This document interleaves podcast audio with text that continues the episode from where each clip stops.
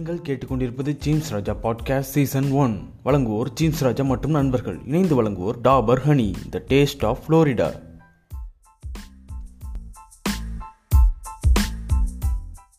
என் நிகழ்ச்சியில் வரும் கருத்துக்கள் அனைத்தும் யார் மனதையும் புண்படுத்துவதற்காக அல்ல. வணக்கம் மக்களே நான் ஜீம்ஸ் ராஜா பேசுறேன். ஸோ இது வந்து ஜீம்ஸ் ராஜா பாட்காஸ்டோட சீசன் ஒன்னோட எபிசோடு இரண்டு. இன்னைக்கு என்ன படம் என்ன பண்ண போறோம் அப்படின்னா டாபிக் என்னன்னா ரொம்ப எல்லாரும் ரொம்ப ஆவலா எதிர்பார்த்து கொண்டிருந்தேன் நான் பெர்சனலா ரொம்ப ஆர்வலா எதிர்பார்த்து கொண்டிருந்த பூமி அக்கா ஊம்பி படத்தோட ஜெயம் ரவி நடிச்ச பூமி படத்தோட ரோஸ்ட் தான். அந்த ரோஸ்ட்னு சொல்ல முடியாது ஃபுல் அனலைசிஸ் பண்ணிடலாம். அந்த படம் வந்து அது நெ- நிறைய பேருக்கு எக்ஸ்பெக்டேஷன் நிறைய ரெண்டு மூணு அனலைசிஸ் போட்டிருந்தேன். போஸ்ட் கூட நிறைய போட்டிருந்தேன். உங்களுக்கு எல்லாம் ஞாபகம் இருக்கும். ஸோ அதை கொஞ்சம் டீட்டெயிலாக அனலைஸ் பண்ணிடலாம். அந்த படத்தை வந்து ரெண்டு மணி நேரம் படத்தை நாலு மணி சீன் பை சீனா நாலு மணி நேரம் கூட என்னால் ரோஸ்ட் பண்ற அளவுக்கு அதில் கண்டென்ட் இருக்குது. நம்ம முடிஞ்ச அளவுக்கு கொஞ்சம் அந்த அளவுக்கு போக மாட்டோம். முடிஞ்ச அளவுக்கு கொஞ்சம் பண்ணலாம். அந்த அளவுக்கு பண்ணலாம். ஸோ இன்னைக்கு என் கூட இணைஞ்சிருக்கிறது வந்து செந்தில் இணைஞ்சிருக்காரு. வணக்கம் செந்தில். வணக்கம்ண்ணா வணக்கம். வணக்கம். அப்புறம் பூமி படம்லாம் பார்த்தாச்சு தானே? ஆமா. நடராத்திரி. நேத்து நடராத்திரில கரெக்டா பன்னெண்டு மணிக்கு ரிலீஸ் பண்ணி அப்படியே உட்காந்து நான் அந்த கொஞ்சம் டைம் கிடைச்சது அப்படியே பார்த்துட்டேன். நீ அப்பதான் பார்த்துன்னு நினைக்கிறேன். ஆமா. கண்டிப்பா இது வந்து இந்த போட்காஸ்ட் பண்ணணும் அப்படின்னு ஒரு நிலைமை இல்லைன்னா கண்டிப்பா ஒரு ஒரு வாரம் கழிச்சு தான் பார்த்திருப்போம். அது கொடுமையை இது சீக்கிரம் பார்க்க இந்த வேண்டியதாச்சு இந்த பாட்காஸ்ட் இந்த பாட்காஸ்ட் பண்ற ஐடியா இல்லைன்னா இந்த நான் சத்தியமா இந்த படத்தை நான் பார்த்திருக்கவே மாட்டேன். நிறைய பேர் இந்த டீசர் போட்டது இந்த டீசர் அனாலிசிஸ் போட்டதுல இருந்து எல்லாருமே ஆர்வமா இருந்தாங்க. அது பண்ணணும் பண்ணணும்னு சொல்லிட்டு. நேத்து வேற எல்லாரும் பண்ணிட்டே இருந்தாங்க டேக் பண்ணிட்டு இருந்தாங்க எப்போ எப்போன்னு கேட்டிருந்தாங்க ஸோ அதான். கொஞ்சம் சீக்கிரமே பண்ணிடலாம்னு சொல்லிட்டு தான் இப்போ பண்றோம். ஸோ அந்த படத்தோட எப்படி இருந்தது உனக்கு? அந்த படத்தை பார்த்து முடிச்சோன்னு எப்படி இருந்துச்சு உனக்கு? படத்தை பார்த்து முடிச்சோடனே ஒரு ஆர்காஸ்மிக் டெத் சொல்லுவாங்கல்ல அது வந்து ஆரம்பம் முதலே ஆர்காஸ்மிக் டெத்தா இருந்தது. எந்த சீனை சொல்றதுன்னு சில ஸ்பெசிஃபிக்கா எல்லாமே கிரிஞ்சினஸோட உச்சக்கட்டம்னு சொல்லலாம். ஒண்ணு ஒண்ணா போலாமே. ஸ்டார்டிங்ல இருந்தே போலாம்னு நினைக்கிறேன். முதல்ல ஆரம்பத்துல இருந்து போலாம். இந்த கிரெடிட்ஸ்னு சொல்லி. அது- அதுக்கு முன்னாடி டீசரை பார்த்த உடனே உனக்கு எந்த மாதிரி எக்ஸ்பெக்டேஷன்ஸ் இருந்தது? இந்த படத்தோட ஸ்டோரி இந்த மாதிரி இருக்கும் அப்படின்னு. ஆமா விவசாயத்தை பயங்கரமா தூக்கி பிடிக்கிற பசமா படமா இருக்கும். நிறைய விவசாயத்துக்கு வந்து இதனால ஒரு மாறும். நிறைய இந்த சிலம்பத்தை காட்டினாங்க. அப்புறமா கார்ப்பரேட்டு அப்புறம் நிலத்தடி நீர் அதெல்லாம் அது இருக்கும் போதுன்னு நினைச்சோம் எதிர்பார்த்ததை விட கொஞ்சம் அதிகமாவே இருந்த மாதிரி இருந்தது. ஆக்சுவலா நான் அந்த டீசர் அனாலிசிஸ்ல பார்த்துன்னு வச்சுக்கேன் நான் என்ன சொல்லியிருப்பேன்னா அந்த ஹைட்ரோ கார்பனை பத்தி ஏதோ பேச போறானுங்க. அதுக்கப்புறம் இந்த ஏதோ கார்பரேட்டு கார்பரேட் தான் அவனுக்கு வந்து ஆக்சுவலா அந்த கத்தி படத்துல மாதிரி டைரக்டா அவன் கார்பரேட் கூட மோத போறான்னு நினைச்சிட்டு இருந்தேன் ஒரு கார்பரேட் கூட தான் இருக்கும்னு நினைச்சிட்டு இருந்தேன். அதுக்கெல்லாம் பெரிய வாய் பெருசா அவன் வாய் அது ஏமாதி வச்சிருக்கானுங்க. அதை நான் போக போக சொல்றேன். அதுக்கப்புறம் அதோட நான் எக்ஸ்பெக்ட் பண்ணது இந்த விஞ்ஞானி பண்ற விவசாயம் வந்து கொஞ்சம் வித்தியாசமா இருக்கும். என்னமோ பண்ண போறான். அப்படி இந்த மார்ஸ்ல பண்ணக்கூடிய விவசாயம்லாம் பெரிய பெரிய கண்டென்ட்டா இருக்கும்னு நினைச்சேன். அது சும்மா அப்படியே போற போக்கில் வச்சுட்டானுங்க. ஸோ அதை பத்தி நான் கொஞ்சம் டீட்டெயில பேசுவோம். ஆனா எனக்கு இந்த படத்தை வந்து ஃபுல்லா ரெண்டு மணி நேரம் பார்த்து நாலு மணி நேரம் பார்த்த மாதிரி இருந்துச்சு. அப்படியே ஜவ்வா இழுத்தானுங்க. எனக்கு ஒரு எந்த சீனுமே ஒரு பெரிய இம்பாக்ட் கொடுக்கல. ஒரு அதுல வரக்கூடிய அந்த சென்டிமெண்ட் சீனா இருக்கட்டும் எதுவுமே சென்டிமெண்ட் சீனு ட்விஸ்ட் ட்விஸ்ட் ஒண்ணுமே ஒரு இம்பாக்டே இல்லை. சாணி மாதிரி இருந்துச்சு. அப்படியே நாலு மணி நேரம் அப்படியே ரெண்டு மணி நேரம் தான் ரெண்டு மணி நேரம் படமே நாலு மணி நேரம் பார்த்த மாதிரி இருந்துச்சு. சரி ஓகே. படத்தை ஸ்டார்ட் பண்ணிடலாம். அந்த டைட்டில் போயிடலாம்னு நினைக்கிறேன். ஆ அதை ஆர்டர் போயிடலாம். இந்த ஸ்டார்டிங்ல வந்து அந்த டைட்டில் கார்டு போடுறப்போ ஃபர்ஸ்ட் ஒரு இது போட்டிருந்தாங்க தெரியுமா? அதுல என்ன போட்டிருந்தாங்கன்னா ஆக்சுவலி இந்த மாதிரி ஒரு ஸ்டோரியை வந்து ஏதோ ஒரு ஜூனியர் டைரக்டர் யாரோ ஒருத்தர் வந்து அங்கே அசோசியேஷன் ரெஜிஸ்டர் பண்ணிட்டாங்களாம். இந்த ஏதோ ஹைபிரிட் விதையை வச்சு ஒரு பேஸ்ட் பண்ண ஒரு ஸ்டோரி ஓகேவா ஆமா போட்டிருந்தாங்க. மரபணு மாற்றம் செய்யப்பட்ட விதைகளை பற்றிய. அப்படின்னு போட்டிருந்தாங்க. ஆல்ரெடி ஒரு கதையை ஒருத்தன் எழுதி வச்சுட்டான். ஸோ இவனுங்க. வந்து எழுதி போய் எடுத்துன்னு போயிருக்கிறானுங்க அந்த கதையை. ஸோ அவன்கிட்ட ஏதோ. சமூகம் பண்ணி இது இது பேசியிருப்பானுங்க போல டேய் இந்த கதை நீ எடுத்தாலும் சரி. எனக்கு ஒரு ப்ரொடியூசர் வந்துக்கிறான். உனக்கு எப்படியும் ப்ரொடியூசர் கிடைக்க மாட்டான். எனக்கு ப்ரொடியூசர் வந்துக்கிறான். நான் எடுத்துக்கிறேன். உனக்கு தேவையான கொஞ்சம் கொஞ்சம் காசு குத்துறேன். அப்படி சொல்லி அதில் போட்டிருந்தேன் அந்த சுமூகமா முடிச்சு விட்டாங்க. இந்த இது தயாரிப்பாளர் சங்கம் சுமு- சுமூகமா முடிச்சு விட்டாங்க அந்த மாதிரிலாம் அந்த போட்டு வச்சிருந்தானுங்க அதுல. அதான் பாரமா படம் இப்ப ஆரம்பிக்கிறப்பயே கொஞ்சம் கலவரத்தோட தான் ஆரம்பிச்சுக்குதுன்னு சொல்ல வரீங்க. இல்ல இந்த கதைக்கெல்லாம் ஒரு இது ஒரு இது ஒரு கதை. இதுக்கு வேற பாண்டு ஸ்கிரிப்ட் அதுல அதுல யாருக்கு கிரெடிட்ஸ் கொடுத்திருந்தாங்கன்னா நன்றி மதன் கௌரி யூடியூபர் மற்றும் Tamil Pokkisham YouTuber and other informative YouTube channels அப்படி போட்டிருந்தாங்க. அந்த இது பார்த்த உடனே வைடா புண்டமனே அப்படின்னு சொல்லிட்டு படத்தை க்ளோஸ் பண்ணிருக்கணும்னா இந்த பாட்காஸ்ட் பண்ணணும் அப்படின்றதுக்காக நான் பார்த்தேன். நீ இதை கிரெடிட்ஸ் போட்டதை வச்சு நீ என்ன நினைக்கிற? அதான் எனக்கு எதாவது என்ன விஷயம் ஏத்துக்க முடியலன்னா ஏதோ மதன் கௌரி விக்கிபீடியா பார்த்து படிச்சுக்கிட்டு இருக்காரு. சரி அதை கூட விட்டுலாம் இந்த தமிழ் பொக்கிஷம்னு போட்டு கீழே ஆல் இன்ஃபர்மேட்டிவ் யூடியூபர்ஸ்னு போட்டிருக்காங்க. அதாவது தமிழ் பொக்கிஷன்றது வந்து ஒரு இன்ஃபர்மேட்டிவான யூடியூபர் அந்த மாதிரி தான் கணக்கு வருது. அப்படின்னா ரிசர்வேஷன் சாதாரண விஷயத்தை பத்தி ஒரு அடிப்படை புரிதலே இல்லாத ஒரு ஆளு இன்ஃபர்மேட்டிவ் யூடியூபர் அப்படின்றதான் இவங்களோட கருத்துன்னு சொல்ல வராங்கன்னு நினைக்கிறேன். இதெல்லாம் எங்க போய் முடிய போகுதுன்னு தெரியல. பார்க்கலாம். இன்றைய சமூகம் யூடியூபர்ஸ் நம்பி சினிமா எடுக்குதுன்றது வந்து ரொம்ப கவலையா தான் இருக்குது. என்ன பண்றது? பார்ப்போம். அது மட்டும் இல்லாம எனக்கு என்னமா தோணுதுன்னா அந்த ஆக்சுவலி இந்த டேரக்டர் வந்து சரியான பூமரா இருப்பான்னு நினைக்கிறேன். எந்த மாதிரி அளவுக்குன்னா அந்த போய் இந்த யூடியூப்ல போய் கமெண்ட் பண்ணுவான்னு தெரியுமா? இப்போ அது எம்ஜி ஸ்குவாடுன்னு சொல்லிட்டோம். அதுக்கப்புறம் இப்போ தமிழ் பொக்கிஷத்துல போயிட்டோம். ஆமா ஆமான்னு சொல்லிட்டு தமிழன் பரம்பரை அப்படின்னு சொல்லிட்டு கமெண்ட் கமெண்ட் பண்ணுவானுங்கல்ல அந்த கேட்டகரி? நினைக்கிறேன். இவன். எப்படின்னு சொல்றேன் நீங்கள் நீங்கள் சொல்வது ச- உண்ம- நூறு சதவீதம் சரி நண்பா. இதனால் தான் நம் நாடு இப்படி உள்ளது அப்படின்ற மாதிரி. ஆம் கார்பரேட்டுகள் தான். அந்த பதிமூணு குடும்பங்கள் தான் சொல்லிட்டு அந்த இவனோட ஃபாலோவர் அதெல்லாம் ஃபுல்லா ஆக்சுவலா அந்த படத்தை பத்தி ஒரு பேசிக் ஐடியா சொல்லணும்னா அந்த மதன் கோரி வீடியோ தமிழ் பொக்கிசை வீடியோலாம் இருபது நிமிஷம் வரைக்கும் போடுவானுங்க யூடியூப்ல. அதே ஒரு ரெண்டு மணி நேரம் லென்த்துக்கு கொஞ்சம் ஹை பட்ஜெட்ல எடுத்தா எப்படி இருக்குமோ அதுதான் அந்த படம். அதுக்கப்புறம் இன்னொரு ஒரு- இது தேங்க்ஸ் கார்டு போட்டிருப்பாங்க. அதுல வந்து நம்மாழ்வாரு அதுக்கப்புறம் இன்னொருத்தர் போட்டிருப்பாங்க.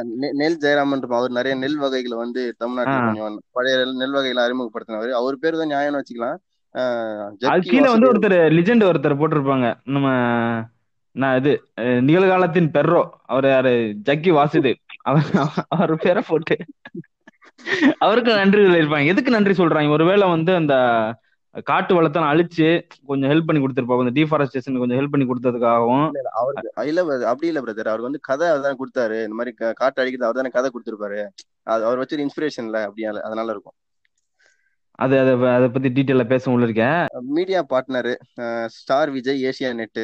அப்புறம் இதெல்லாம் வந்து விஜய் டிவில வருங்காலத்துல போட்டு உயிர் எடுப்பானுன்னு குறிப்பிடத்தக்கது இப்பயே சொல்லிடுறாங்க. ஆக்சுவலா. அந்த அவனு அவனோட நெட்ஒர்க் தான் அந்த ஹாட் ஸ்டாரோட நெட்ஒர்க் ஸ்டார் நெட்ஒர்க் தான் அவனுங்க எல்லாமே. ஸோ அதுல இப்போ வந்து ஒரு மேக்ஸிமம் ஒரு two two or three weeks தான் அதுல இருக்கும். ஓகேவா ஹாட் ஸ்டார்ல இருக்கும். அதுக்கு மேல எப்படி அவங்களுக்கு கல்ல கட்ட முடியாது. அது பெர்மனண்டா அதுல இருக்கிறது தானே. ஸோ அவனுங்களுக்கு டிவில கண்டிப்பா அடுத்த ஒரு ஏதாவது ஒரு ஃபெஸ்டிவல் வர டைம்ல போட்டுருவானுங்க. அடுத்த ஒரு ஃபெஸ்டிவலோ இல்லைன்னா என்னைக்காவது ஒரு சனி சனி ஞாயிறுல போட்டுருவானுங்க விஜய் டிவில அதுக்கப்புறம் விஜய் டிவில போட்டு உருட்டிட்டே இருப்பாங்க. அது தெரிஞ்ச விஷயம் தானே. இன்னொரு தேங்க்ஸ் போட்டிருந்தாங்க பிரதர் தேங்க்ஸ் கார்டு அதுல வந்து என்னென்ன போட்டிருந்தாங்கன்னா அந்த ஃபோர்ஸ் கம்பெனி தெரியும்ல ஃபோர்ஸ் மோட்டார்ஸ் கார் கம்பெனி இருக்கும்ல. ஆமா ஆமா கார் வேன்லாம் இருக்கும். அது அது- அதான் அந்த அந்த அந்த ஃபோர்ஸோட ட்ரக் தான் இந்த சின்ன ட்ரக் இருக்கும்ல அந்த ஒரு எஸ்யூவி மாதிரி. அதுதான் ஓட்டிட்டு இருப்பான் படத்துல. ஆமா ஆமா அது வந்து அப்புறம் பின்னாடி பேசுவோம் அதை பத்தி. ஃபோர்ஸ் மோட்டார்ஸ் அப்புறம் டிவிஎஸ் ஸ்பான்சர் அப்புறம் ஆலயா காட்டன். இவர் வருவார்ல வீரம் ஆலயான்னு ஒரு விளம்பரத்துல அந்த காட்டன் கம்பெனி அதான் தமிழ் என்று சொல்லடா அந்த தமிழ் என்று சொல்லடான்னு பாட்டு ஓடிட்டு இருக்கும் சைடுல வந்து பேனர் வச்சிருப்பானு. ஆலையா அப்படின்னு சொல்லிட்டு. அப்புறம் நியூஸ் செவன் தமிழ். இந்த நாலு பேர் தான் வந்து அதுக்கு தேங்க்ஸ்னு சொல்லி கார்டு போட்டிருப்பாங்க. சரி அது இருக்கட்டும். அதுக்கப்புறம் இந்த ஸ்டார்ட் கிரெடிட்ஸ் போட்டிருக்கோம்ல. ஸ்டார்ட் கிரெடிட்ஸ்ல வந்து இந்த ஒரு இது மாதிரி போயிட்டு இருக்கும் இந்த நேம்லாம் போட்டுட்டு இருக்கப்போ பின்னாடி வந்து ஒரு விஷுவலும் ஒரு இது மாதிரி வந்துட்டு இருக்கும் ஆடியோ மாதிரி பேக்ரவுண்ட்ல ஆடியோ மாதிரி ஏவி மாதிரி போயிட்டு இருக்கும் வச்சுங்க ஃபுல்லா அதுல வந்து. என்னத்த காட்டுவானுங்கன்னா அப்படி ஒரு ஸ்டார்டிங்ல இருந்து வரக்கூடிய இன்னோவேஷன்ஸ் காட்டுவானுங்க சயின்டிஸ்ட் காட்டுறானுங்க. அதுக்கப்புறம் காட்டுவாங்க. எடிசன் காட்டுவாங்க Ramanujam Einstein Tesla Wright brothers எல்லாத்தையும் காட்டினா இதெல்லாம் காட்டினா நம்பிடுவாங்கல்ல? அதான் அதெல்லாம் காட்டுறப்போ எனக்கு இது ஒ- இந்த படத்தை ஒரு ஐடியாவே இல்லாம பாக்குறேன்னு வச்சுக்கோங்க. எனக்கு தெரியும் இந்த படம் ஒரு கிரிஞ்சு படம்ன்றது தெரியும் எனக்கு. இந்த படத்தோட ஐடியாவே இல்லாம ஒருத்த வந்து பாக்குறான் ஆட்சியில போய் லாகின் பண்ணி பாக்குறான் அப்படின்னா அவன் நினைப்ப ஓஹோ நிஜமாவே சயின்ஸ் படம் தான் போல இருக்கு. பயங்கரமா ஒரு இன்ஃபர்மேட்டிவ் படமா இருக்கும். அந்த மாதிரி நினைப்பேன். அந்த அளவு அந்த ரேஞ்சுக்கு அவங்க பில்டப் ஏத்தி உள்ள கொண்டு போனோம்னா ஃபர்ஸ்ட் சீன் ஃபர்ஸ்ட் சீன் என்னன்னா ஒரு. நிமிஷம். முக்கியமான விஷயத்த விட்டீங்க நீங்க. ஜெயம் ரவி அண்ணாவோட இருபத்தைந்தாவது படமா இருக்கு. அதை பத்தி என்ன சொல்ல வரீங்க? அதான் நான் அது இதுக்கு நான் டீசர்ல டீசர் அனாலிசிஸ்ல பதில் சொல்லிட்டேன். அதான் இருபத்தஞ்சாவது படம். அந்த கொஞ்சம் எல்லாரும் நினைப்பாங்க தெரியுமா? அந்த தனுஷுக்கு வந்து ஆக்சுவலா அந்த இருபத்தஞ்சு ஐம்பது அந்த எல்லாம் தனுஷுக்கு தான் கொஞ்சம் கிளிக் ஆனிச்சு நினைக்கிறேன். டுவெண்ட்டி ஃபிஃப்த் மூவி இந்த விஐபி ஒன்னு அது நல்ல கிளிக்கா. இருந்தது.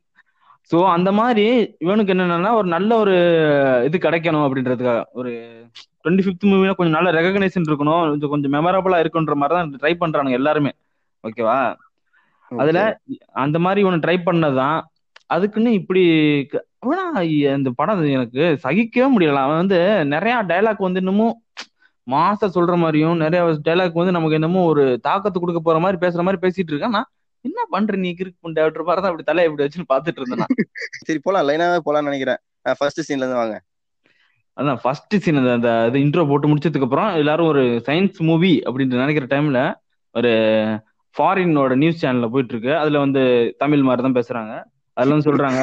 அதுல என்ன சொல்றாங்கன்னா கேட்கவே படு கன்றாவே அவங்க பேசுற தமிழை அவங்க அவங்க பேசுறது கூட டைரக்டா தமிழ் டப்பிங் தமிழ் தான் வருது. அது டப்பிங் தமிழ் தான். பேக்ரவுண்ட்ல வந்து லைட்டா இங்கிலீஷ் வாய்ஸ் ஓடிட்டு ஃப்ரெண்ட்ல வந்து டப்பிங் தமிழ் வந்துகிட்டு இருக்கோம். ஓகேவா அது கூட ஆமா. கேட்டுலாம் வச்சுக்கேன். அந்த வில்லனோட தான். டேய் எனக்கு அஜிமிஜா அப்படின்னு. டேய் அந்த காதுல ஓக்காதீங்கடா. அந்த படம் அந்த இந்த ரெண்டு விட இந்த பாட்காஸ்ட் பண்ற புண்டைக்காண்டி தான் நான் உட்காந்து கேட்டேன். இல்லைன்னா. வில்லன் வருது ஐம்பது நிமிஷத்துக்கு அப்புறம். இப்ப நம்ம இப்பதான் ரெண்டாவது நிமிஷத்துல இருக்கோம். லைனா போலாம். லைனாவே போலாம். வாங்க. ஆஹ் அதுக்கு முன்னாடி ஒன்னு சொல்லிடுறேன்ப்பா. இந்த டிஸ்க்ளைமர் மாதிரி சொல்லிடுறேன். இந்த படத்தோட நிறைய அஹ் இதா நான் சொன்ன முன்னாடி சொன்ன மாதிரி இதோட ரெண்டு மணி நேரம் படத்தை நாலு மணி நேரம் கூட நல்லா ரோஸ்ட் பண்ற அளவுக்கு கண்டென்ட் இருக்கு. என்னால முடிஞ்ச அளவுக்கு கம்மியா பண்ண பாக்குறேன். அது மட்டும் இல்லாம நிறைய ஸ்பாய்லர்ஸ் வந்துரும். இந்த படமே ஒரு ஸ்பாய்லர் தான். நீங்க நீங்க ஸ்டில் இஃப் நீங்க வந்து இந்த ஸ்பாயில் ஆகக்கூடாதுன்னு நினைச்சீங்கன்னா போய் ஹாட் ஸ்டார்ல அவைலபிளா இருக்கு. பார்த்துட்டு அதுக்கப்புறம் வந்து கேளுங்க. அப்படி இல்லைன்னா கூட இதை கேட்டுட்டு அதுக்கப்புறம் பாத்தீங்கன்னா இன்னும் பண்ணியா இருக்கும். அது உங்க விருப்பம். ஓகே வாங்க உள்ள போயிடலாம். அதான் இன்ட்ரோ சீன்ல. வந்து இந்த அது வெள்ளைக்காரங்க பேசிட்டு இருக்காங்க அது என்ன சொல்றாங்கன்னா விஞ்ஞானிகள் வந்து நிறைய கிரகங்கள் கண்டுபிடிச்சிருக்காங்க. ஓகேவா?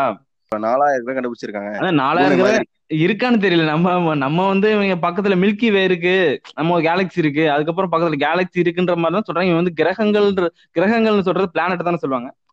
நமக்கு பிளானட் தான் சொல்லுவாங்க.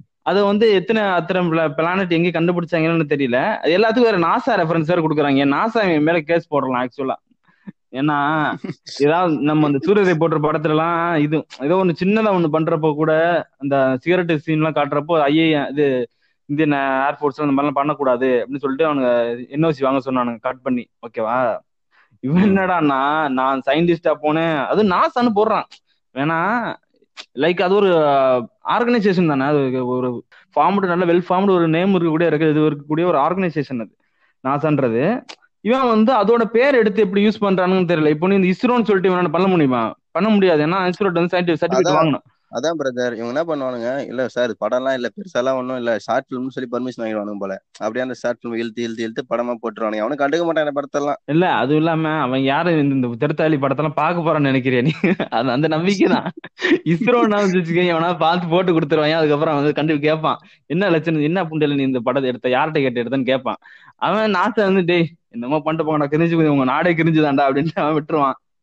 அதனால அந்த உன்ன நாசம் பர்னிச்சர் எடுத்து விட்ட வேண்டியது. சரி நான் கதைக்கு வரேன். அவன் சொல்றான் இந்த. மாதிரி கிரகங்கள் இருக்கு. அதுல வந்து மனிதர்கள் வாழ தகுதி இல்லாதது. அதுல வந்து மனிதர்கள் வாழ முடியுமா அப்படின்னு கேக்குறப்போ எந்த சயின்டிஸ்டுமே வந்து சொல்லிட்டாங்க முடியாது அப்படின்றப்போ ஒரு சயின்டிஸ்ட் மட்டும்தான் வந்து நான் என்னால மாத்த முடியும்னு சொன்னாரு அப்படின்னப்போ நான் நினைச்சேன் ஓஹோ பெரிய ஒரு சயின்டிஸ்டோட ரெஃபரன்ஸ் எடுக்க போறாங்க. இது நமக்கு தெரியாத ஒரு சயின்டிஸ்டோட ரெஃபரன்ஸ் எடுக்க போறாங்க போல இருக்கு அப்படின்னு நினைச்ச உடனே அவர்தான் பூமிநாதன் அப்படின்னு.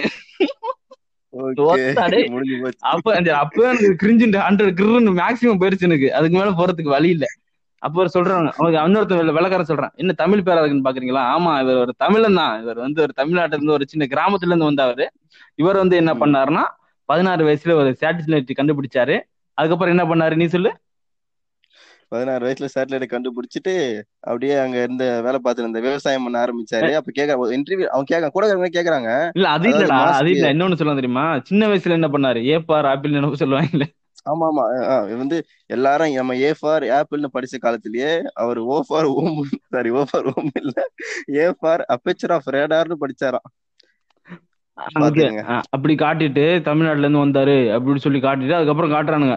அதுக்கப்புறம் சொல்றாங்க வந்து நான் வந்து ஸ்பேஸ்ல போய் விவசாயம் பண்ணேன். மார்ஸ்ல அஞ்சு அது கேக்குறப்ப எனக்கு சிரிப்பு சிரிப்பா வந்துச்சு. ஸ்டார்டிங்லயே நாங்க மார்ஸ்ல போய் விவசாயம் பண்ணோம். அதுல வந்து நல்லா அறுவடை கிடைச்சது எங்களுக்கு. அப்புறம் நாங்க நாசா வந்து எங்க பன்னெண்டு பேரை மார்ஸ்ல விவசாயம் பண்ண பன்னெண்டு பேரை மார்ஸ்ல விவசாயம் பண்ண அனுப்புது. அப்படிதான் சிரிச்சு சொல்லிட்டு எனக்கு சிரிப்பு சிரிப்பா வந்தது. அந்த படத்துல ஆக்சுவலா நான் சிரிச்ச அந்த ஃபர்ஸ்ட் இன்ட்ரோ சீன் மட்டும் தான் சிரிச்சேன். அதுக்கப்புறம் வந்து படத்துல சிரிக்கவும் இல்ல ஒண்ணும் இல்ல மந்தம் அப்ப படம் ஃபுல்லா அதுல சொல்லுவாரு ஒரு வெதர் இருந்தா போதும். நான் வந்து ஒரு உலகத்தை இது ஒரு அதான் ஒரு உலகத்தை உருவாக்க முடியும் அப்படின்னுவாரு. இவர் என்ன பண்ணுவாருன்னா சரி நாசாவுக்கு சேட்டலைட் அவ்வளவு கஷ்டப்பட்டு இருக்கிறானுங்க. இவர் ஒரு ரோவர் விட்டாராம் அங்க இருந்து உள்ள கண்டிஷன்லாம் எடுத்துட்டாராம். அதுக்கப்புறம் வந்து அதுக்கேத்த மாதிரி ஒரு இவரே ஒரு அட்மாஸ்பியர் ஃபார்ம் பண்ணி ஒரு டேப்லெட் வேற கண்டுபிடிக்கிறாரு இவர். ஓகேவா அந்த டேப்லெட் கண்டுபிடிச்சா?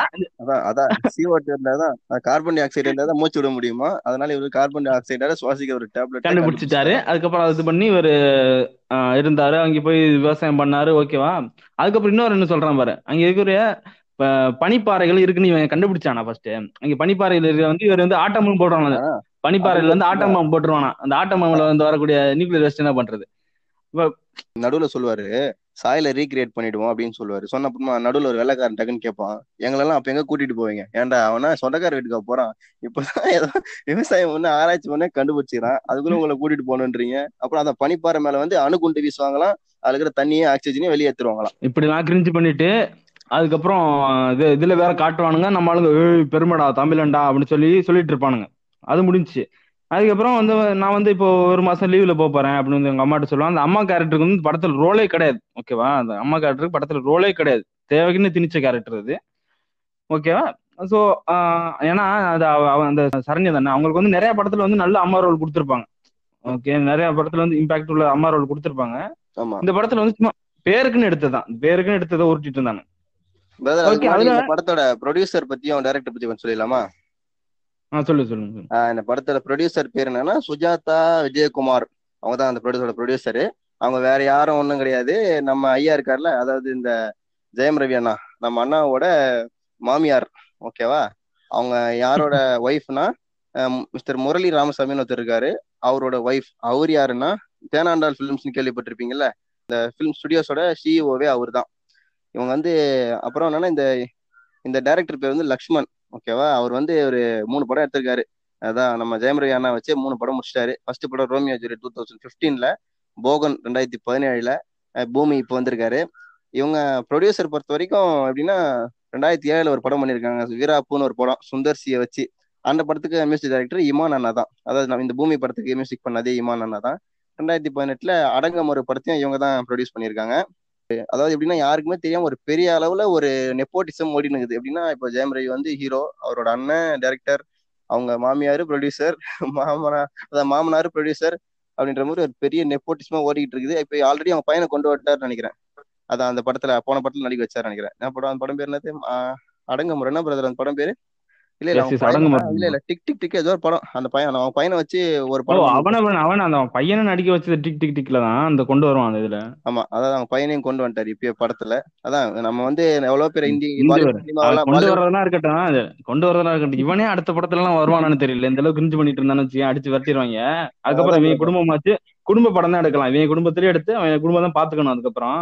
அதான் சொல்றேன். பாலிவுட்ல பாலிவுட்ல வந்து நெப்போட்டிசம் பத்தி நம்ம பேசுறோம் பெருசா. ஆனா இங்கேயே நம்ம கோலிவுட்லயும் சைலண்டா நடந்துகிட்டு இருக்குன்னு சொல்ல வரேன். ஓகே அடுத்து போலாம் பிரதர் நீங்க ஸ்டார்ட் பண்ணுங்க. அதுக்கப்புறம் அந்த நாசா சென்ட் மிஷன் வந்து ரெண்டு வருஷமும் மூணு வருஷமும் இருக்குமா? இந்த பன்னெண்டு பேர் அனுப்பி நார் மார்ஸ்ல விவசாயம் பண்ண போறான்னு சொன்னாங்கல்ல. ரெண்டு மூணு வருஷம் இருக்கும் சொல்லிட்டு அதுக்கப்புறம் ஒரு ஒரு மாசம் லீவ் கொடுக்குறாங்க. ஒரு மாசம் லீவ் கிடைச்ச உடனே சரி ஊருக்கு போலாம்னு சொல்லிட்டு வர்றாரு. ஊருக்கு வந்த உடனே பாட்டு. என்ன பாட்டு? தமிழ் நின்று சொல்லடா தலை நிமிர்ந்து இல்லடா அப்படின்னு. அப்போ இங்க இருக்கிறவன்லாம் கேனப்புண்டையா இங்க இருக்கிறவன் தமிழன் கிடையாது அப்ப. இவர் வந்த உடனே பாட்டு போட்டு ஆடணும் எல்லாரும். அதுவும் இல்லாம அது என்ன தமிழன்னு சொல்றா பெருமைப்படுறான்னு. தமிழன்னு சொல்றதுல உனக்கு என்ன பெருமை இருக்கு? நீ ஏதாவது ஒரு ஆக்சுவலா பெருமைப்படுறது வந்து அடுத்த பண்றதுக்கு பெருமைப்படுறது வந்து கக்கோல்டு மாதிரி தான் பண்ண மேட்ருக்கு இது வந்து நம்ம மியூசியம் இருக்கிற மாதிரி தான் இதுல திரௌபதியில முறுக்காரு தெரியுமா? அந்த மாதிரி மியூசியம் முறுக்கிட்டு all power to my mustache அப்படின்ற மாதிரி தான் அதுல வந்து நீங்க அடுத்தவங்க பண்ணது தமிழ் ஒரு ஜீன் ஒரு மரபு ஒரு இதுலதான் வந்தது நம்ம. என்ன நம்ம வந்து இப்போ தமிழனா பிறந்திருக்கலாம். நீயே நீயே கூட வடக்கனாவும் பிறந்திருக்கலாம். ஓகேவா? சோ. அதுல வந்து நீ சரி நீ இப்ப தமிழனா பிறந்தேன்னு பெருமைப்படுற அதுக்கப்புறம் அங்கே போய் வடக்கனா பிறந்ததா ஐயோ வடக்கனா பிறந்ததாக நான் வருந்துகிறேன் அப்படின்னு சொல்லி அழுது நின்றுப்பியா அதுல வந்து பெருமைப்படுறதுலாம் ஒண்ணுமே கிடையாது. இது வேற சாங் ஃபுல்லா ஆர்காஸ்மிக் காண்டி ஒரு ரெண்டு மூணு பாட்டு வச்சிருக்கானுங்க. அது எப்படின்னா எல்லா எல்லா படத்துலயுமே இப்போ அவர் உள்ள வராருன்னா அவர் பத்தி ஒரு சீன் வரும். இந்த மெர்சல் படத்துல கூட எடுத்துக்கிட்டீங்கன்னா இந்த தமிழ் பத்தி ஒரு சீன் எடுத்துவாங்க. அந்த வேஷ்டி கட்டின்னு வராரு அப்படி எடுப்பாங்க. அப்புறம்லாம் வச்சுட்டு தான் தமிழ் பத்தி பெருமை பேசுவாங்க. இவர் எதுவுமே இல்ல. டைரக்டா போயிட்டாரு. எடுத்த உடனே தமிழன் என்று சொல்ல அந்த பாட்டு பாருங்க. கிரிஞ்சு ஆடிட்டு இருந்தானுங்க. அது அந்த அது அந்த மட்டும் இல்லாம அந்த இந்த படத்தோட மியூசிக் ஒஸ்டா இருந்துச்சு. அந்த பிஜிஎம் அந்த ஹீரோக்கு வில்லனுக்கு ஏதோ ஒரு பிஜிஎம் போட்டிருப்பான்.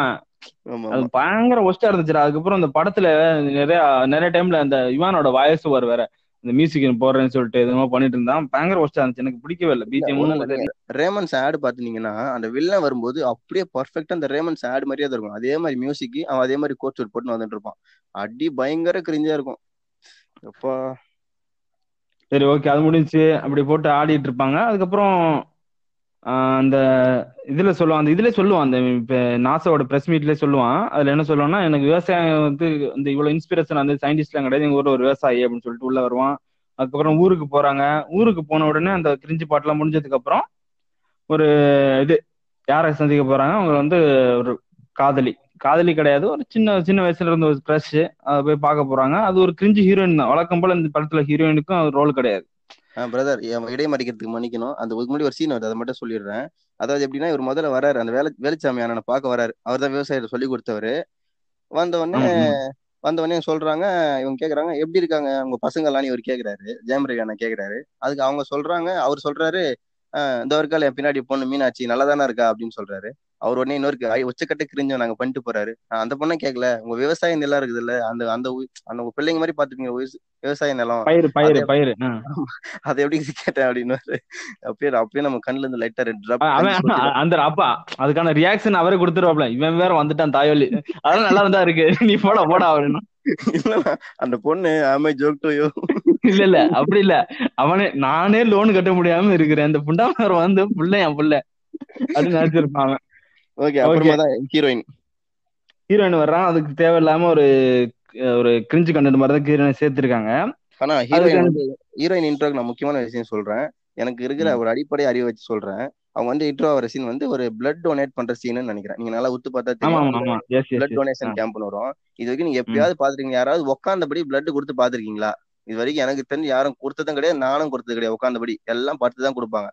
இவங்க பயப்படுவாங்களாம். இவர் வந்து இவர் எதுக்கு உட்கார வச்சு பிளட் கொடுக்குறாங்கன்னா அவர் அங்க ஒரு கிஸ் பண்ற மாதிரி சின்ன சீன் கட்டியிருப்பாங்க. அதுக்காக. அதுக்காகவே அவளை உட்கார வச்சு ஒரு சீனை பண்ணி இல்லாததெல்லாம் காட்டியிருப்பானுங்க. அது அது காட்டி அது அவளுக்கு வந்து ஒரு பயமா இருக்கும் அப்படின்னு சொல்லி கிரிஞ்சான இருக்கும் அதெல்லாம் நீங்க பாத்துங்க. அதுக்கு ச- சதீஷ்னு ஒருத்தன் அந்த ரெண்டு மூணு காமெடி வச்சிருப்பானுங்க. அவனுக்கு காமெடி என்ன பண்ணிட்டு இருந்தானுங்க நம்ம ஆனா அப்படி மூஞ்சில கை வச்சு உட்காந்து பார்த்து நிக்கிற மாதிரி இருக்கும். ஓகேவா அந்த படம் ஃபுல்லாவே இந்த படத்துல ஃபுல்லாவே அந்த ஸ்டார்டிங்ல வரக்கூடிய அந்த மார்ச் விவசாயம் மட்டும்தான் காமெடியை தவிர பாக்கி படத்துல ஃபுல்லா ஒரு சீனுமே ஒரு இம்பாக்ட் இருக்காது. சிரிப்பும் வராது உங்களுக்கு ஒரு படத்தை வச்சு நம்ம காமெடி பண்ணிக்கலாமே தவிர படத்துல ஸ்பெசிஃபிக்கா காமெடிங்கிற மாதிரிலாம் ஒன்றும் இல்ல. அப்புறம் இன்னொரு இம்பார்ட்டன்டான சீன் வருது. அது என்னன்னா அந்த ஹீரோயின் வந்து ஒரு செடிஸ் பண்ற மாதிரி போயிட்டு கிஸ் அடிக்கிற மாதிரி போயிட்டு செடிஸ் பண்ணிட்டு டக்குன்னு மயிரை பிடின்னு வந்துடுவாப்ல மயிரை பிடிட்டு வந்துட்டு சொல்ல டே என்னடா பண்ற? அப்படின்னு சொல்லி கேக்குறப்போ நான் ஒண்ணு பண்ண போறேன். இந்த முடிய வச்சு நீ என்ன ஃபீலிங் பண்ண? கூட எடுத்துட்டு வரேன். அப்படின்னு சொல்லி அந்த அது ஒரு ஒரு ஃபன்னியா தான் சொல்லுவான்னு வச்சுக்கோமே. அவன் நிஜமா பண்ணாலும் பண்ண அவர்தான் நாசா சயின்டிஸ்ட் ஆச்சே. அது சொல்லிட்டு போறான். இல்ல இல்ல ஃபன்னியாலாம் சொல்ல மாட்டான். நீங்க வேற அவன் சீரியஸாவே சொல்லுவான். அதுக்கப்புறம் என்ன பண்றான் அவ போய் அது அவ ஃப்ரெண்டுகிட்ட கேக்குறா. கேட்டுட்டு அவ போய் பேசிக்கா கூகுள் எல்லாம் சர்ச் பண்ண மாட்டா அவ. என்ன இப்படி சொல்லிட்டு போறான் இது எப்படி தெரியும்? அப்படி சொல்லிட்டு கூகுள் எல்லாம் சர்ச் பண்ண மாட்டா. டேரக்டா யூடியூப் பண்ணவனே ஹலோ எவ்ரிவன் நான் தான் உங்கள் மதன் கௌரி. இப்போ நீங்கள் பார்த்தீங்கன்னா நம்ம உடம்புல இருக்கக்கூடிய எல்லா டேட்டாவும் கலெக்ட் பண்ணக்கூடிய ஒரு இடம் தான் நம்ம தலைமுடி அப்படின்னு எம்ஜிஆர் நான் வீடியோ ஓடிட்டுருக்கோம் அதான் ஷி நோ த ப்ரியாரிட்டி எதுக்கு வ- வாழும் விக்கிபீடியா ஒருத்தர் இருக்கும்போது எதுக்கு தேவையில்லாமல் போய் நம்ம கூகுள் பண்ணிகிட்ருக்கணும் அப்படின்னு சொல்லிட்டு தான் அவங்க போய் எம்ஜிஆர் வீடியோ பார்க்குறாங்க. ஸோ இதனால தான் அந்த ஸ்டார்டிங்கில் வந்து டைட்டிலில் வந்து போட்டிருப்பாங்க. டைட்டில் கார்டு போடுறதுக்கு முன்னாடி வந்து இந்த எம்ஜினாக்கு வந்து ஒரு தேங்க்ஸ் அப்படின்னு சொல்லிட்டு ஒரு டைட்டில் போட்டிருந்தாங்க. அதில் முடியுது. அதுக்கப்புறம் ஒரு கிரிஞ்சு காதல் பாட்டு அப்படிலாம் வரும். அதுக்கப்புறம் தான் திரும்ப இதுக்கு வருவாங்க. ஸ்டோரிக்கு வருவாங்க. ஆக்சுவலாக ஒரு மணி நேரம் இந்த மாதிரி இழுத்துருவானுங்க. ஜவ்வா இழுத்துருவானுங்க. படம் ஒன்றுமே இருக்காது. அதுக்கப்புறம் என்ன பண்ணுவான்னா அதான் அந்த அவனுக்கு ஆல்ரெடி லோன் இருக்கும். அந்த இழப்பீடு கேட்கறதுக்காண்டி போவாங்க அந்த சீன்ல பாத்தியா நீ? அந்த வட்டாட்சியர் ஒருத்தனை காட்டுவானுங்க? வட்டாட்சியர் காட்டுற காட்டுற சீன் எல்லாத்துலயுமே சாப்பிட்டுட்டு தான் இருப்பாங்க. அவன் காட்டுற சீன் அவனை சா அவனை வந்து கடைசியில சாவடிப்பான் ஒரு சீன்ல அதுலயே அதே சாப்பாடு தான் சரி. வட்டாட்சியர் வர்ற சீன் ஃபுல்லா எல்லாத்துலயும் சாப்பாடு. ஏன்னா வட்டாட்சியருக்கு வேற சோ அவனுக்கு வீட்டுல போய் சோறு எல்லாம் கிடைக்காது பாத்தியா? அவனுக்கு வந்து சோறு தான். அவன் வந்து வேலை பார்க்க வர்றதே சோறு திங்கிறதுக்கு தான்ன்ற மாதிரி கட்டியிருப்பான். எப்போ அவனை காட்டுறப்ப எல்லாரும் இருந்தது ஏய் சோறு வையா ஏய் எலும்பு எடுத்து போடியா ஏய் கறி எடுத்து ஊத்தியா? அப்படின்னு காட்டுற நேரம் ஃபுல்லா சாப்பாடு. இன்னொருத்தன் வந்து இவன் கலெக்டர் இருப்பான். அவன் நிறைய படத்துல வந்திருப்பான். இந்த மாதிரி லோ படத்துல எல்லாத்துலயும் வந்துருவாங்க. அவனை வச்சு என்ன பண்ணிருப்பான்னா அவர் கலெக்டர் அவர் ஆனா அவன் கூட காட்டுற சீன் எல்லாத்தையும் கூட வந்து ஒரு பொண்ணுங்க இருக்கும். ஓகேவா? ஆமா. அதுல வேற அந்த ஸ்டார்டிங்ல பாத்தியா ஒரு பொண்ணு வந்து என்னமோ படிச்சு தடவிட்டு இருப்பான். அந்த பொண்ணு சொல்லும் சார் நான் வந்து இன்னும் வந்து இன்னொரு பையனுக்கு இன்னொரு ஆளுக்கு அனுப்புறேன். அந்த சாருக்கு அனுப்புவா அப்படின்னா சார் படிக்கிறதுக்காக தான் சார் இதெல்லாம் பண்றேன் அப்படின்னு சொல்லி சொல்லு இதெல்லாம் ஒரு ரெஃபரன்ஸ் ஆடா இதெல்லாம். நீங்க படிக்கிறதுக்கு போறேன் இவர்கிட்ட நான் டியூஷன் நடத்துறாரு அப்ப அவர் மட்டும். அப்ப அவர் மட்டும் என்ன பண்ண போறாரு? என்ன கருமனே தெரியாது அதெல்லாம். இப்படி கேவலமா ஒரு இது பண்ணிருப்பானுங்க அதுக்கப்புறம் இந்த இது இன்னொருத்தன் அந்த ராதாரவி வந்து ஒரு வில்லன் மாதிரி ஸ்டார்டிங்ல காட்டுவானுங்க. அவன் தான் வில்லன்ற மாதிரி காட்டுவானுங்க. அந்த டீசர்ல கூட நானும் அதான் நினைச்சேன். ஒருவேளை இவனா தான் இருப்பானோ? ஆனா அந்த அளவுக்கு டீசர்ல இம்பாக்ட் ஆகல. நான் அதான் டீசர்ல சொல்லல. இவன் தான் வில்லன்னு சொல்லல. அவனா தான் இருக்குமோன்ற மாதிரி காட்டுவாங்க. ஆனா அதுக்கப்புறம் வேற ஒரு வில்லன் இருக்கான். நான் சொல்றேன். அதுக்கப்புறம் அவங்களை அடிக்கிறதும் அதுக்கப்புறம் அவங்கள போய் எல்லாம் இது தடி அடி நடத்தி அவங்கள விரட்டுனதுக்கு அப்புறம் இவர் போய் நிலத்தை செக் பண்ணுவாரு. அந்த நிலத்தை செக் பண்ண பாத்தியா? அந்த நிலத்தை செக் பண்றப்போ அந்த இது ஒரு வீடு இது எடுத்து பார்ப்பாரு ஒரு சோள விதை எடுத்து பார்ப்பாரு. என்ன இது? இதுல ஹை பார்த்தோன்னு கண்டுபிடிச்சாரு. இது ஹைபிரிட் விதை அப்படின்னு. விதை கண்டுபிடிச்சு இது ஹைபிரிட் விதை தான். ஜூம் பண்ணி பார்ப்பாரு. ஹைபிரிட் விதை. அப்புறம் மண்ணை தொட்டு பார்ப்பாரு மண்ணு சூடா இருக்கு. உரம் போட்டதுனால சூடாயிட்டு அப்படின்னாப்புல அப்புறம் தண்ணி இல்ல. அங்க போட்டோன்னா போய் பாப்பாப்ல என்ன இதனால ஏன் இப்படிலாம் நடக்குது? நம்ம அப்புறம் போய் இதுல பாப்பா பாத்தியா? டக்குன்னு ஒரு டேப் எடுப்பாப்ல. அது சர்ச் பண்ண ரெயின்ஃபால் ரிப்போர்ட் வந்துரும் அப்படியே. அந்த ரெயின்ஃபால் ரிப்போர்ட் அப்பதான் நீங்க நல்லா பார்த்தா தெரியும். அந்த ஃபோர்ஸ் கம்பெனி ஸ்பான்சர் சொல்லியிருந்தால? இது. ஒரு நிமிஷம் இந்த விஷயம் நல்லா கவனிச்சு பாருங்க. அதாவது கார்பரேட்டை பத்தி ஒரு படம் கார்பரேட் காரங்கிட்டயே ஸ்பான்சர் வாங்கிட்டு அதை கார்பரேட்லயே டெலிகாஸ்ட் பண்றான். பாத்தீங்களா? இதுதான் கார்பரேட்டுக்கு எதிரான படம். இல்ல இல்ல. அது இல்லடா. ஆக்சுவலா அந்த ஃபோர்ஸ்ன்றது ஒரு கார் மேனுஃபேக்சர் தானே. ஓகேவா வந்து- கார் வெஹிக்கிள் மேனுஃபேக்சர் தான். அதுல அடுத்த சீன் என்ன வரும் தெரியுமா? இப்படி இந்த ட்ரோன் விட்டு பார்ப்பான். ஒரு கார் மேனுஃபேக்சரிங் பிளான்ட் இருக்கும். ஓகேவா அங்க போயிட்டு வந்து கேட்பான். ஏய் என்னங்கடா கார் வந்து இப்படி பண்றீங்க? அத்தனை தண்ணி- செலவு பண்றீங்க? அது பண்றீங்க? அவன் கோலாக்கு இது எடுக்கிறான் அது எடுக்கிறான். அந்த சீமா பேசியிருப்பான் தெரியுமா முன்னாடி ஒரு வீடியோல அது நீங்க அது அது சீமா வீடியோ தான். வேற ஒண்ணுமே கிடையாது. அந்த சீமா வந்து அவன் அவன் நாட்டுல போய் வைக்கட்டுமே எதுக்கு இங்க வைக்கிறான்? அப்படின்னு சொல்லி கேட்பான்ல. நம்ம நாட்டு வளர்த்து சுரண்டுறாங்க அப்படின்னு. அதே மாதிரி அந்த சீமானோட ஃபுல் ரெஃபரன்ஸ் எல்லாத்தையும் வச்சிருப்பான். அதுக்கப்புறம் கோலாக்காரன் கீழாக்காரன் எல்லாரையும் போட்டு அடிச்சிருப்பானுங்க. இன்னொரு ரிக்வஸ்ட் முடிஞ்ச வரைக்கும் இதெல்லாம் ஸ்டாட்ஸ்ல கொஞ்சம் கரெக்டான ஒரு சில விஷயம் செக் பண்ண முடியல கொஞ்சம் செக் பண்ணுங்க கரெக்டா என்னன்னு. ஏன்னா இஷ்டத்துக்கு அடிச்சு விடுற மாதிரி இருக்குது. இருபத்தி ரெண்டு லட்சம் கோடி லிட்டர் தண்ணி வருது. மேற்கு தொடர்ச்சி மலையில இருந்து வருஷத்துக்கு எண்பது எண்பது சதவீதம் கடல்ல கலக்குது. இருபது சதவீதம் ஃபேக்டரிக்கு போகுது. அது இதுன்னு ஏகப்பட்டது சொல்றாங்க. பக்கத்துல இருக்கிற ஒரு ஃபேக்டரி எங்க இருக்குதுன்னு கேட்டா அந்த அந்த தாத்தா கிட்ட கேட்டா சொல்ல போறாரு. அதுக்கு ட்ரோன் வச்சுதான் புளுத்துவாரு அவரு. ட்ரோன் எடுத்து வைக்கிறாரு. ஏதோ பண்றாரு இஷ்டம் போல. அதெல்லாம் முடிச்சு அதுக்கப்புறம் ஆஹ், என்ன பண்றாருன்னா அதுக்கப்புறம் நான் முடிவு பண்றாரு. நான் போக வேண்டியது அங்கே இல்லடா. இங்கதான் விவசாயம் பண்ணணும்னு சொல்லிட்டு போறாப்புல அந்த ரிப்போர்ட்லாம் எடுத்துட்டு போறாரு. அந்த ஒரு அந்த ஒரு வந்து கொடு கொடுப்பான். ஒரு ரிப்போர்ட் வந்து கொடுப்பான். மச்சு மச்சி இங்க பாரு. நம்ம வந்து ரெண்டு வருஷம் பத்து வருஷத்துக்கு முன்னாடி இங்க வந்து ஏழாயிரம் பேர் விவசாயம் பண்ணி இருந்திருக்காங்கடா இப்போ ஆயிரம் பேர் தான் விவசாயம் பண்றாங்களாம். ரிப்போர்ட் எடுத்துன்னு வருவான். அதுக்கப்புறம் இவர் வந்து சொல்லுவாரு தண்ணியில வந்து விவசாயம் பண்ணாத நான் என்ன காட்டுவானா விவசாயம் பண்ணல அப்படின்ற மாதிரி காட்டுவானுங்க. இந்த படத்துல ஃபுல்லா ஸ்டார்டிங்ல இருந்து இது வரையும் பார்த்தீங்கன்னா மக்கள் வந்து விவசாயம் பண்ணலன்ற மாதிரி தான் காட்டுவாங்க. மக்கள் விவசாயம் பண்றதுக்கு ரெடியா தான் இருக்காங்க. அதுக்கு ரிசோர்சஸ் இதுன்னு காட்டுவானுங்க. அந்த இஷ்யூஸ் எல்லாம் காட்டுவானுங்க. நமக்கு வந்து தண்ணி இல்ல அந்த மாதிரி அவங்க படக்கூடிய அந்த லோன் வாங்கிட்டு அந்த இழப்பீடு கிடைக்காம க- படுற கஷ்டம். அது மட்டும் இல்லாம இது நேச்சுரல் கலாமிட்டிஸ் எல்லாம் வரும் பாத்திருக்கியா? அந்த புயல் இந்த மாதிரி மழைகள்லாம் வெள்ளம் எல்லாம் வர்றப்போ அவங்களுக்கு அந்த மாதிரி இழப்பெல்லாம் வரும். அதை பத்தி எல்லாம் காட்டுறானுங்க. ஆனா அதுக்கான சொல்யூஷனை கொடுக்கணுமா இல்லையா? அதுக்கான சொல்யூஷன் நான் என்ன சொல்ல வரேன்னா ஒரு நிமிஷம். இப்ப இந்த மாதிரி விஷயம் எடுக்கிறேன்னா அவங்க ஒரு டாக்குமெண்ட்ரி ஃபிலிம் எடுத்துட்டு போயிடலாம். இப்ப சோஷியல் டைலமா பாத்தீங்களா? எந்த ஒரு பிரச்சனையும் இருக்காம பர்ஃபெக்டா என்ன விஷயம் என்ன சொல்யூஷன் என்ன பண்றதுன்னு சொல்லிட்டு போயிருப்பானுங்க. அந்த மாதிரி டாக்குமெண்ட்ரி எடு. இதுக்கு தேவையில்லாம ஒரு ஹீரோயினை போட்டுக்கிட்டு அவளை புடிச்சுக்கிட்டு அந்த சதீஷை வச்சு அது- பண்ணிக்கிட்டு, அது உருப்படியா. எடுக்கணுமா இல்லையா? அது ஒரு ஒரு சைடு கடிச்சிட்டு ஒரு சைடு கடிச்சிட்டு அதுக்கு சம்மந்தமே இல்லாம இன்னொரு சைடு போய் ஊம்ப வேண்டியது. அப்படி அதை நான் சொல்றேன் வர என்ன பண்ண அந்த மாதிரி என்ன மோசமா என்ன பண்றதுன்னு சொல்றேன். அதை நம்ம வந்து மக்கள் வந்து விவசாயமே பண்ணாம எல்லாரும் அந்த மாடர்னைசேஷன் போயிட்ட மாதிரி வந்து ஒரு தப்பா ஒன்று இது காட்டியிருப்பானுங்க. அதை நான் சொல்றேன் ஃபியூச்சர்ல சொல்றேன். நம்ம வந்து விவசாயமே பண்றது கிடையாது. சோமாலியா மாறப்போகுது அப்படின்னு நான் போய் திருத்த போறேன் எல்லாரும் சொல்லிட்டு ஒரு காற்று ஆபீஸ் போவான். ஏதோ ஒரு இது என்னமோ பேசுறதுக்கு ஏதோ போவான். அங்க. போறப்போ அந்த அங்கதான் அந்த வந்து சூசைட் பண்ணி இறந்துருவாப்ல அதுக்கப்புறம் கொஞ்சம் இந்த சென்டிமெண்ட்ஸ் எல்லாம் வரும். ஆக்சுவலா அதெல்லாம் ஒரு பெரிய இம்பாக்ட் எனக்கு கொடுக்கல. உனக்கு தான் இருந்தா இல்ல அது அதுல கூட வந்து ஒரு சில விஷயம் தேவையில்லாம வர்ற மாதிரி தான் எனக்கு தோணுது. அந்த டெத் சீன்னா அது வந்து அவங்கள வந்து கோவம் அதை பார்த்து நம்ம கோவம் வரும்னு நினைக்கிற மாதிரி காட்டுறாங்க. அங்க ஒரு நம்ம எதிர்கட்சிக்கான சிம்பிள் இருக்குது அதை நவுத்திட்டு பேனர் வைன்றாரு அதெல்லாம் வந்து ரொம்ப இதா இருக்க மாதிரி இருக்கு. அதை பார்த்தா நமக்கு ஒரு ரொம்ப. அது வந்து ரொம்ப நேச்சு ஆர்டிபிஷியலா இருக்கு. அந்த சீன்ஸ் ஃபுல்லாவே ஆர்டிபிஷியல் தான். இப்போ நேச்சுரலா என்ன நடக்குமோ அது காட்டுனா இப்போ அந்த அசுரன் படத்துல காட்டியிருப்பாங்க தெரியுமா? ஒருத்தன் வந்து அந்த கொண்டு எரிச்சு போட்டிருப்பானுங்க முண்டமா போட்டிருப்பானுங்க. அதை பார்த்த உடனே அந்த அழுதுட்டு போவான். அந்த அவனா இருக்கட்டும் அந்த தனுஷா இருக்கட்டும் அவங்க அம்மா அந்த இவனா இருக்கட்டும் அந்த மஞ்சு வாரியரா இருக்கட்டும் அழுதுட்டு போற பார்த்தா நமக்கு கொஞ்சம் இம்பாக்ட் வரும். அந்த இது பார்க்கணும்னா அந்த சீனோட இம்பாக்ட் நமக்கு தெரியும். இப்படி எரிச்சு போட்டானால அப்படின்ற மாதிரி. ஆனா இவன் வந்து கண்ணு மழை கொளுத்து எரிவான். ஆனா ஒரு இம்பாக்டே இல்ல.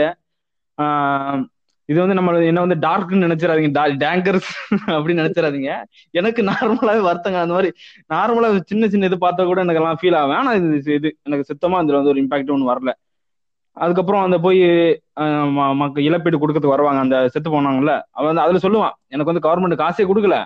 நான் வந்து செத்து. போனாதான் எனக்கு வந்து கவர்மெண்ட் வந்து செக் கொடுப்பாங்க அப்படின்னு சொல்லுவான். ஆமா ஆமா அது ரொம்பவே தப்பான ஒரு விஷயம். இப்ப ரெண்டு லட்சம் காசு வரணும்னா நான் செத்து போயிடுறேன் எனக்கு காசு வீட்டுக்கு வந்துடணும். எவ்வளவு கேவலமான ஒரு மெசேஜ் சொல்ற மாதிரி இருக்குது அப்ப செத்தா காசு கொடுப்பாங்கன்ற ஒரு மைண்ட் செட்டை மக்களுக்குள்ள விதைக்கிற மாதிரி இருக்குது அங்க போன உடனே அங்க ஒரு இது அந்த ராதாரவி கிட்ட வந்து நான் பேசுறேன்னு சொல்லிட்டு பண்ணுவான் தெரியுமா காமெடி? அந்த எனக்கு அந்த டைம்ல என்ன இருந்துச்சுன்னா இந்த தம்பி இது சீமான் தம்பிங்க வந்து ஒருத்தன் போலீஸ்ட்ட போய் ஒருத்தன் மீண்டும் இது பண்ணி அடி வாங்கினான் தெரியுமா? இது இங்க நான் அடிமையாக்கப்படுற என்னது? இங்க உரிமை படிக்கப்படுறதான் அங்க நான் அடிமையாக்கப்படுறேன்னு சொல்லி கத்தின்னு இருந்தேன் தெரியுமா? அதே மாதிரி இது என் நாடு இது என் கோட்டை அப்படின்னு அந்த மாதிரி தான் சரி நான் பேசுவேன் என்ன பேச விடுமா அப்படின்ற எனக்கு சிரிப்பா வருது. அவன் வந்து அந்த கத்தி படத்துல வந்து ட்ரை பண்ண கத்தி படத்துல கூட லைட்டா ஒர்க் அவுட் ஆயிருந்துச்சு. என்ன? அந்த இதுல நான் பேசுறது. அந்த டைம்ல இப்போ இப்போதைக்கு பார்க்க கிரிஞ்சா இருந்தாலும் அந்த டைம்ல படம் ரிலீஸ் ஆன டைம்ல நான் தியேட்டர்ல பார்த்தப்ப கொஞ்சம் ஒர்க் அவுட் ஆயிருந்தது. பேசக்கூடிய அந்த நியூஸ் பிரஸ் மீட்ல கூட பேசக்கூடியதா இருக்கட்டும். ஆனா இதுல வந்து சுத்தமா ஒர்க் அவுட் ஆகல. வந்து என்னமோ நான் வந்து கார்பரேட்டுக்கு எதிராக இது பண்ண போறேன். நான் விஞ்ஞான மூளையை யூஸ் பண்ண போறேன் அப்படின்னுவான். போட்டு கீட்டு முடிச்ச உடனே அதுக்கப்புறம் நீங்க நடுவுல கொஞ்சம் கதையை விட்டீங்க. என்னால நான் ஒத்துக்க மாட்டேன். அதெல்லாம் நான் நோட் அப்புறம் அண்ணா கோச்சுக்குவாரு. எல்லா சீனும் கரெக்டா சொன்னாதான் அவர் எல்லா கிரெடிட்டும் கிடைக்கும். இடையில என்ன எவ்வளவு விஷயம் மிஸ் பண்றீங்க பாருங்க. நான் சொல்றேன். சொல்றாரு. கார்பரேட்டுக்கு எல்லாம் வரவே இருக்கிறீங்க இவர் இட குடும்பம் ஏதாவது டைலாக் பேச ராஜா ரவி. கார்பரேட்டால தான் நாட்டுக்கு லாபம் விவசாயத்துல நாட்டுக்கு நஷ்டம் அப்படி இப்படின்னு சொல்லி ஒரு அவர் எப்படின்னா விவசாயத்துறை அமைச்சராகவே வருவாரு. அவரால் முடிஞ்சதை கொளுத்தி போட்டு போயிடுவாரு. அதான் அந்த ஜெயமி ரவி கூட அந்த ட்ரெஸ் மீட் எல்லாம் பார்த்துட்டு இருக்கிறப்போ வேற ஒரு ஒரு பாடி பார்ப்பாங்க. ஒரு இது வேற ஒரு நபர் பாக்குற மாதிரி அந்த நியூஸ் டிவியில ஒன்று ஓடிட்டு இருக்கோம். சைடுல வந்து இந்த மெழுகுவர்த்தி எல்லாம் போட்டு ரெஃபரன்ஸ் போட்டிருப்பானுங்க. நான் அப்போ கண்டுபிடிச்சிட்டேன். இன்னொரு இன்னொருத்தர் இருப்பான். பேக் சைட்ல இருந்து காட்டுவாங்க. ஆனா அது பாக்குறப்போ வந்து பிக் பாஸ் கமல் மாதிரி இருந்துச்சு ஸ்டார்டிங்ல வந்து வீடியோ பாத்துட்டு இருப்பான். அதுக்கப்புறம் இன்னொன்று செம்ம காமெடி அடுத்த சீன் தான். அடுத்த சீன்ல வந்து என்ன நடக்குதுன்னா திடீர்னு ஒருத்தன் ஃபோன் பண்ணுவான் அவனோட ஃபெலோ ஆஸ்ட்ரோனேட் ஒருத்தன் ஃபோன் பண்ணி what the fuck you did Bhoominathan? NASA file case against you அப்படின்னா அப்படி என்னடா பண்ண? அப்படின்னு சொன்னோன்னா நீ நீ வந்து சீக்கிரம் வரணும் நீ வந்து you have to report America immediately அப்படின்னா. அதுக்கப்புறம் நீ போன உடனே ஒருத்தன் சொல்லுவான் நீ வந்து அந்த நாசா மிஷனோட சீக்கிரசி வந்து ரிலீஸ் பண்ணிட்டீங்க. ஸோ உங்க மேல வந்து கேஸ் போட்டிருக்கோம். கேஸ் போட்டிருக்கோம் நீங்க வந்து ஒத்துக்கிறீங்களா? அப்படின்னு சொன்னீங்கன்னா "ஆ, நான் ஒத்துக்கிறேன் அப்படின்னுவாங்க. சரி ஓகே. அதுக்கப்புறம் நான் என்ன எக்ஸ்பெக்ட் பண்ணேன்? ஒருவேளை தான் அவனை வந்து ஃபயர் பண்ண போறாங்க இல்லைன்னா நான் ஏதோ ஒன்று போட போறாங்க வழக்கு போட போறாங்க நஷ்டீடோ எல்லாம் கேட்க போறாங்க அப்படின்னு சொல்லி நினைச்சிட்டு இருக்கப்போ அவன் சொல்லுவான். இவரை வந்து சீக்கிரம் லீவை கேன்சல் பண்ணிட்டு டக்குன்னு வந்து மாஸ்டர் மிஷன்ல ஜாயின் பண்ண சொல்லுங்க அப்படின்னா. என்னடா டேய்? மாஸ்டர் மிஷனோட ஒரு அதுலயே ஒரு எத்திக்ஸ் இருக்கான்னு பாரு. அவன் அந்த மிஷன் லீக் பண்ணிட்டான்.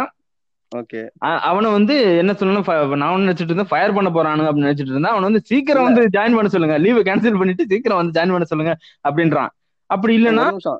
அவர் எதை லீக் பண்ணாருன்னு சொன்னாங்கன்னு எனக்கு புரியவே இல்லை. என்ன என்ன அவர் சீக்கிரட்டை லீக் பண்ணிட்டாரு? அதான் எனக்குமே தெரியல.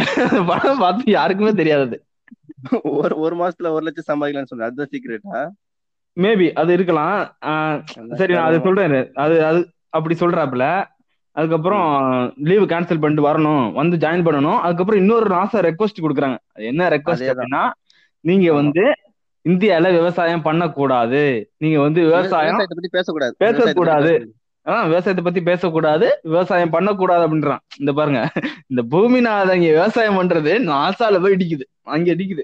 அவன் ஆக்சுவலா அந்த சீக்கிரசின் சொன்னது வந்து இந்த விவசாயம் தான். இந்த ஒரு விதையை வச்சு நான் நாட்டை ஒரு உலகத்தை உருவாக்க போறேன்னு சொன்னான்ல அந்த மாதிரிதான் அங்கேயும் போய் நான் விதையை வச்சு நான் நான் நாட்டை உருவாக்க ஒரு ஒரு இதே சிஸ்டத்தை உருவாக்க போறேன்னு சொன்னதுனால வந்து சீக்கிரசின்னு சொல்ல போறாங்கன்னு தெரியல நாசா.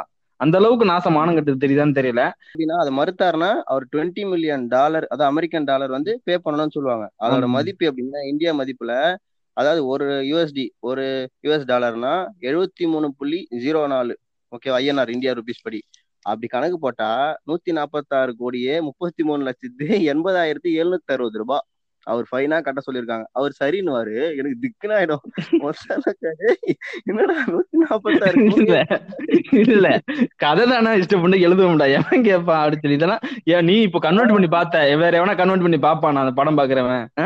இல்ல எனக்கு- எனக்கு என்ன புரியலன்னா நூத்தி நாற்பத்தாறு கோடி ஒருத்தன் அவனால வச்சிருக்கான்னா அதையே அவன் ஈஸியா சரி நான் கட்டிடுறேன் அப்படின்னு சொல்றான்றப்போ அவனால வந்து ஒரு மாசத்துக்கு ஒரு லட்சம் ரெண்டு லட்சம் அவன் இஷ்டத்தை பண்ணி அடிச்சு விடலாமே அப்போ?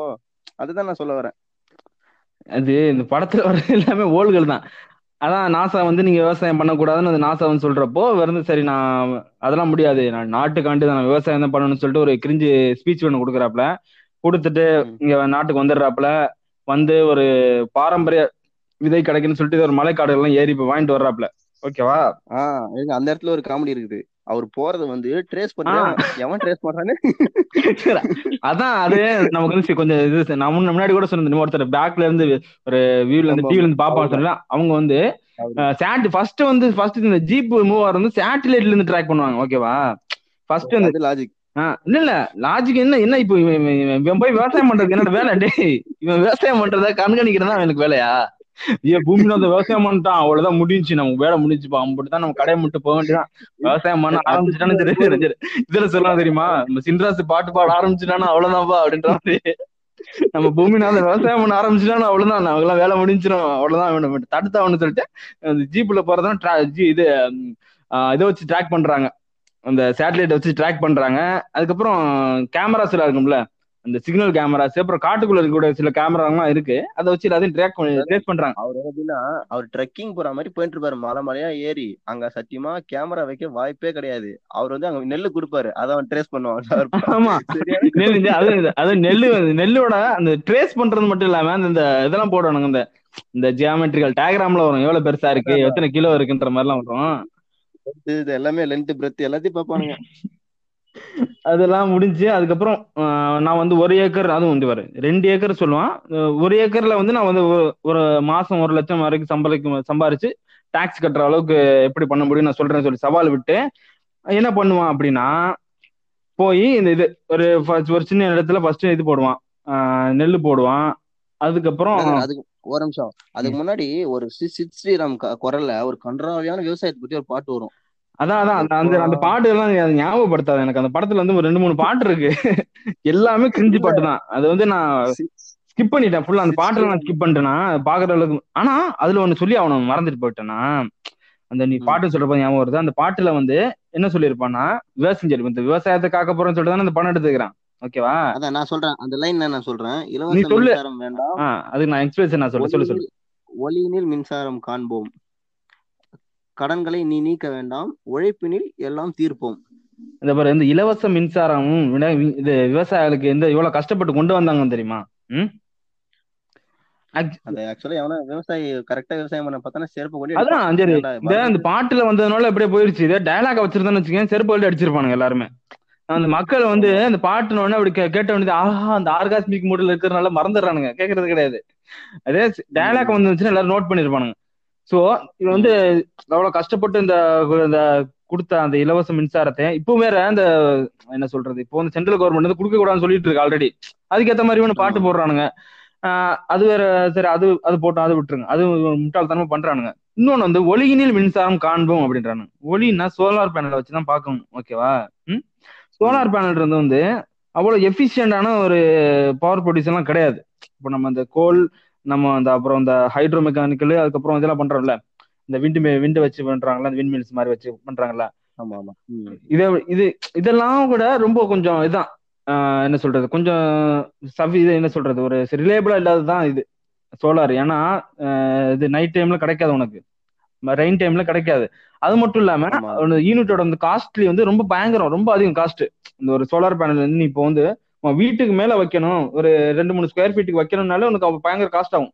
அது வந்து நமக்கு வந்து வீட்டில் வைக்கக்கூடிய அந்த இன்வெர்டர் சார்ஜ் பண்ணக்கூடிய பேட்டரிக்கு இவன் என்ன சொல்றான்? விவசாயம் பண்றதுக்கு மோட்டர் போட்டு இது பண்றதுக்கு சோலார் பேனல் வச்சு. பண்ணுவேன்றான். அப்ப எத்தனை சோலார் பேனல் வைப்ப? அது எங்க தூக்கி வைப்ப? அதுக்கு காசு யார் போடுவா? அது மட்டும் இல்லாம சோலார் பேனல் எஃபிஷியன்சி போய்கிட்டே இருக்கும். அது வந்து நம்ம க்ளீன் பண்ணி ப்ராப்பரா மெயின்டைன் பண்ணணும் அதுக்கப்புறம் வந்து அந்த பேட்டரிஸ் மெயின்டைன் பண்ணணும் அதுக்கு உண்டான இன்டர்வல் இதெல்லாம் என்ன ஒரு ஐடியாவே இல்லாம நீ இலவச மின்சாரம் வேண்டாம் நாங்க ஊர் ஃபுல்லா சோலார் பேனல் போடுவியா? இப்போ நான் அந்த இது கடன் கடன் பத்தி சொல்றாரு. கடன்களை நீ நீக்க வேண்டாம். அதுக்கப்புறம் கடன்களை நீ நீக்க வேண்டாம். நாங்களே நீ நீக்க அப்புறம் இவன் வந்து எந்த அளவுக்கு விவசாயிக்கு பணம் எடுக்க சொல்லி எந்த அளவுக்கு கேவலப்படுத்திருக்கான் பாருங்க. நமக்கு தெரியும் ரெண்டாயிரத்தி பதினேழு பதினெட்டு அந்த வருஷத்துல நினைக்கிறேன் அந்த சென் டெல்லியில போய் போராட்டம் பண்ணாங்கல்ல. ஞாபகம் இருக்கா? டெல்லியில போய் போராட்டம் எதுக்கு பண்ணாங்க அந்த அத்தனை? அவ்வளவு நாள் போராட்டம் பண்ண எதுக்கு பண்ணாங்க? கடனை தள்ளுபடி பண்றது தானே? இவன் வந்து அப்படியே ஒரு அசால்ட்டா போட்டு போறான் பாரு ஒரு வார்த்தை. நீ கடன்ல நீ நிக்க வேண்டாம் உழைப்பில் நான் நிற்கும் அப்படின்றான். டேய் இவ்வளவு தான் இப்ப வந்து ம- கஷ்டங்கள் இருக்குன்னு சொல்லி காட்டுறானுங்க. அதுக்கு வந்து ஒரு முட்டாள்தனமான ஒரு சொல்யூஷனை கொடுக்குறான். ஆனா அந்த இதெல்லாம் பார்த்து ஒரு விவசாயிகள் படம்னு சொல்லி கொண்டாடினா அவனை விட தெருத்தாயோலி மக்குத்தாயோலி எவனுமே கிடையாது. இப்போ என்ன பண்ணணும் நம்ம? நிஜமா ஆக்சுவலா என்ன பண்ணணும்னா இவனை வந்து விவசாயிகளும் சேர்ந்து செருப்பு கழட்டி இவனை அடிக்கணும். நான் பணம் பண்ணி எடுத்திருக்கேன் அந்த முதல்ல அந்த படத்தை வந்து ஒரு கேஸாவது ஃபைல் பண்ணு இது மேல. ஆமா இவன் வந்து பண்ணி தான் ஆகணும். இவன் வந்து ஆக்சுவலா அந்த சோ அவங்கலாம் என்ன பண்றாங்கன்னு தெரியல. அவங்கலாம் மிச்சர் சாப்பிட்டுட்டு இருக்காங்களா இல்ல அவங்கலாம் அவங்க காதுக்கு போகலையா? இல்ல அவங்க என்னன்னு தெரியல. அந்த இதெல்லாம் பார்த்துட்டு இவ்வளவு லேசா விட்டுட்டு இருக்காங்க. நிறைய பேர் இதை பார்த்து ஆர்காஸ்மிக் அடையறாங்க. தான் இந்த படத்தோட பொது புத்தியில் எடுக்கப்பட்ட படம் தான் இது. ஒரு சும்மா இதுல பேசலாம் தெரியுமா? அந்த பாரிசாலன் அந்த பாரிசாலனா இருக்கட்டும் அவங்க கூட அவங்க கொடுக்குற அந்த இவன் தமிழ் பொக்கிஸ் அவனுங்கெல்லாம் கொடுக்கக்கூடிய அந்த ஒரு அறிவை வச்சுதான் அந்த படமே எடுத்திருக்காங்க அப்ப பாத்துங்க அந்த எந்த அளவுக்கு இருக்கும்னு. சோ அவங்கள்ட்ட வந்து இதுக்கு மேல நம்ம எந்த எதிர்பார்க்க அளவுக்கு எந்த அளவுக்கு ஈஸியா ஒரு விஷயத்த வந்து வேணான்னு அசால்ட்டா சொல்லிட்டு போறான். அது வரை எவ்வளவு கஷ்டப்பட்டிருப்பாங்க எவ்வளவு பேரோட உழைப்பு இருந்திருக்கும் அதெல்லாம் ஒன்றும் புரியல அவனுக்கு. இப்போ கடனை தள்ளுபடி பண்றதுனா அது சாதாரணமா வாங்கியிருப்பாங்களா அந்த விஷயத்தெல்லாம்? அதான் இவன் வந்து என்ன சொல்றாங்கன்னா அந்த பேசிக்கலா முன்னாடி வந்து இந்த இது அந்த ஆட்சிகள் மாறும்போது வந்து விவசாய கடன் வந்து தள்ளுபடி பண்ணுவாங்க. ஓகேவா? அது வந்து இவன் வந்து என்னமோ அது வந்து இலவசமா கொடுக்கறது இலக்காரமா வந்து ஓட்டுக்காண்டி பண்றாங்க அப்படின்னு சொல்லி முடிச்சிடுறானுங்க. ஆக்சுவலா அது பண்றதுனால எவ்வளவு விவசாயிகள் வந்து இதா இருக்காங்க தெரியுமா? விவசாயிகளுக்கு வந்து பெனிஃபிஷியல் தான். ஏன்னா அவங்களுக்கு வந்து இப்போ அவங்க கடன் வாங்குறாங்க ஏதாவது நேச்சுரலா ஏதாவது ஒரு புயலோ மழையோ வெள்ளமோ வருது அழிஞ்சு போயிடுச்சுன்னா அவங்க எங்க போவாங்க கடன் கட்டுறதுக்கு? அந்த டைம்ல அந்த மாதிரி கவர்மெண்ட் வந்து பண்ணி கொடுத்து தான் ஆகணும். ஆனா அதே வந்து இவனுக்கு இலவசம் அப்படின்னு சொல்லி வந்து கொச்சைப்படுத்தி வந்து அவங்க வந்து அவங்களுக்கு ஒரு பொது புத்தியை கொடுத்துட்றானுங்க. அது மட்டும் இல்லாம இந்த இடத்துல வேற மாதிரி ஒரு ஸ்கேம் பண்றானுங்க. என்ன அப்படின்னா அந்த லோன் கொடுப்பாங்க தெரியுமா? அவங்களே வந்து இந்த கார்பரேட் சொசைட்டி லோன் கொடுக்குறாங்க அவங்களே சில ஆளு பேரை வந்து கொடுத்தா சைனை வாங்கிக்கிட்டு அவங்க பேர்ல லோனை போட்டு காசை வேண்டி கொடுக்கறது கிடையாது. காசு இவனுக்கு அடிச்சிருவானுங்க அதுக்கப்புறம் லோன் வேவ் பண்றப்ப அப்படியே போயிடும் இவன் கட்ட மாட்டான் இவன் டியூ கட்ட மாட்டான். ஓகே. இவன் ஆட்டையை போட்டுறான் லோனை ஆட்டையை போட்டு இஎம் ஓகே கட்ட டியூ கட்ட போறது ஒன்றும் கட்ட போறது கிடையாது. அதுக்கப்புறம் கவர்மெண்ட் வந்து இந்த வேவர் பண்றப்ப அப்படியும் போயிருது. அந்த மாதிரி ஒரு ஸ்கேம் நடந்திருக்கு. அதெல்லாம் வந்து இது வந்து நீங்க வந்து இதனால வந்து நீங்க இப்ப நான் சொல்லக்கூடிய இந்த இந்த மாதிரி ஸ்கேமை வந்து கொஞ்சம் நான் கொஞ்சம் நியூஸ்ல படிச்சதுதான். இது இந்த மாதிரி எந்த அளவுக்கு நடந்திருக்கு அப்படிலாம் நீங்க வந்து ஸ்டாட்ஸ் பார்த்தா தெரியும். ஸோ இது பண்ணதுனால இந்த இது- இது கொடுக்க கூடாதுன்னு சொல்லக்கூடாது. இது வந்து கவர்மெண்ட் வந்து ரெகுலைஸ் பண்ணுமே தவிர வந்து இலவசமா இது வேவர் பண்ணக்கூடாதுன்னு சொல்லக்கூடாது. ஓகேவா ஸோ இப்படி இப்படி கஷ்டப்பட்டு இப்படி இருக்கிறப்போ இவன் வந்து அதெல்லாம் கொடுக்க வேண்டாம். இலவசம் வந்து ஒரு இது மாதிரி கொச்சைப்படுத்துற மாதிரி சொல்லுவாங்க பாத்தியா? இலவசம் பண்ணிட்டாங்க எங்க மானத்துக்கு எடுத்துட்டாங்க. இலவசம் வந்து இதா இருக்கட்டும் இந்த இதுல சொல்லிட்டு இருந்தாங்கல்ல. இலவசம் இலவசம் சொல்லிட்டு. அதான் ஆக்சுவலா அவனு நம்மளோட வரி பணத்துல தான் அவங்க கொடுக்குறாங்க. அது இலவசமே கிடையாது. ஓகேவா அது இலவசம் இவங்க சொல்றது தான் தப்பு. அது சொல்றது அது மட்டும் இல்லாம இவனுங்க அதை வச்சே ஒரு அரசியல் பண்ணிக்கிறதும் அதுவும் ஒரு தவறான ஒரு விஷயம் தான் சரி அது பொது புத்தியில எப்படி இது பட்டானுங்க அதை விட்டுலாம் ஓகே சோ சாதனை தமிழன் நிகழ்ச்சி நடத்துபவர் கவிஞர் ஸ்நேகன் அந்த டிவி ஷோல வர்றதுக்கு முன்னாடி வந்து என்ன பண்ணுவாருன்னா ஒரு ஒரு ரெண்டு ஏக்கர்ல வந்து நான் ஆறு லட்சம் சம்பாரிச்சேன் அப்படின்னுவாரு. ஓகேவா? ஆறு லட்சம். ஓகே. அது வந்து ஒரு ஏக்கர்ல இருந்து நெல்லு போட்டு அந்த நெல்லுல வச்சு மூணு லட்சம் சம்பாரிச்சேன் பிரதர் நான் ஃபுல் ஸ்டாட்ஸ் இல்ல. ஃபுல் ஸ்டாட்ஸே நான் வச்சிருக்கேன். எப்படின்னா இந்த படத்துக்காக டைரக்டர் எந்த அளவுக்கு கஷ்டப்பட்டாரு தெரியல. எழுதி வச்சிருக்கேன். இல்ல எப்படின்னா எப்படின்னா ஐம்பது சென்ட்ல கீரை போடுவாராம் மூணு வகையான கீரை. அதுல வந்து நூத்தி முப்பது கட்டு கிடைக்குமா? ஒரு நாளைக்கு. ஒரு நாளைக்கு ஒரு நாளைக்கு. ஒரு நாள் நூத்தி முப்பது கட்டான் முப்பத்தொன்பதாயிரம் இன்ட்டு மூணு அதாவது ஒரு லட்சத்தி ஐம்பதாயிரம் ரூபாய் கீ- கீரையில கிடைச்சிருமா? ஐம்பத்தஞ்சு சென்ட் கீரையில. இன்னும் பயங்கரம் இன்னொரு இன்னொரு கதை இருக்குது. அஞ்சு மாட்டு அஞ்சு மா நாட்டு மாடு வச்சிருக்காராம். அந்த மாட்டோட சாணத்திலேயே பதினெட்டாயிரம் வருதாம். அப்புறம் மண்புழு தனியா மாட்டு சாணத்திலேயே பதினெட்டாயிரம். மண்புழு அதை விட தனியா.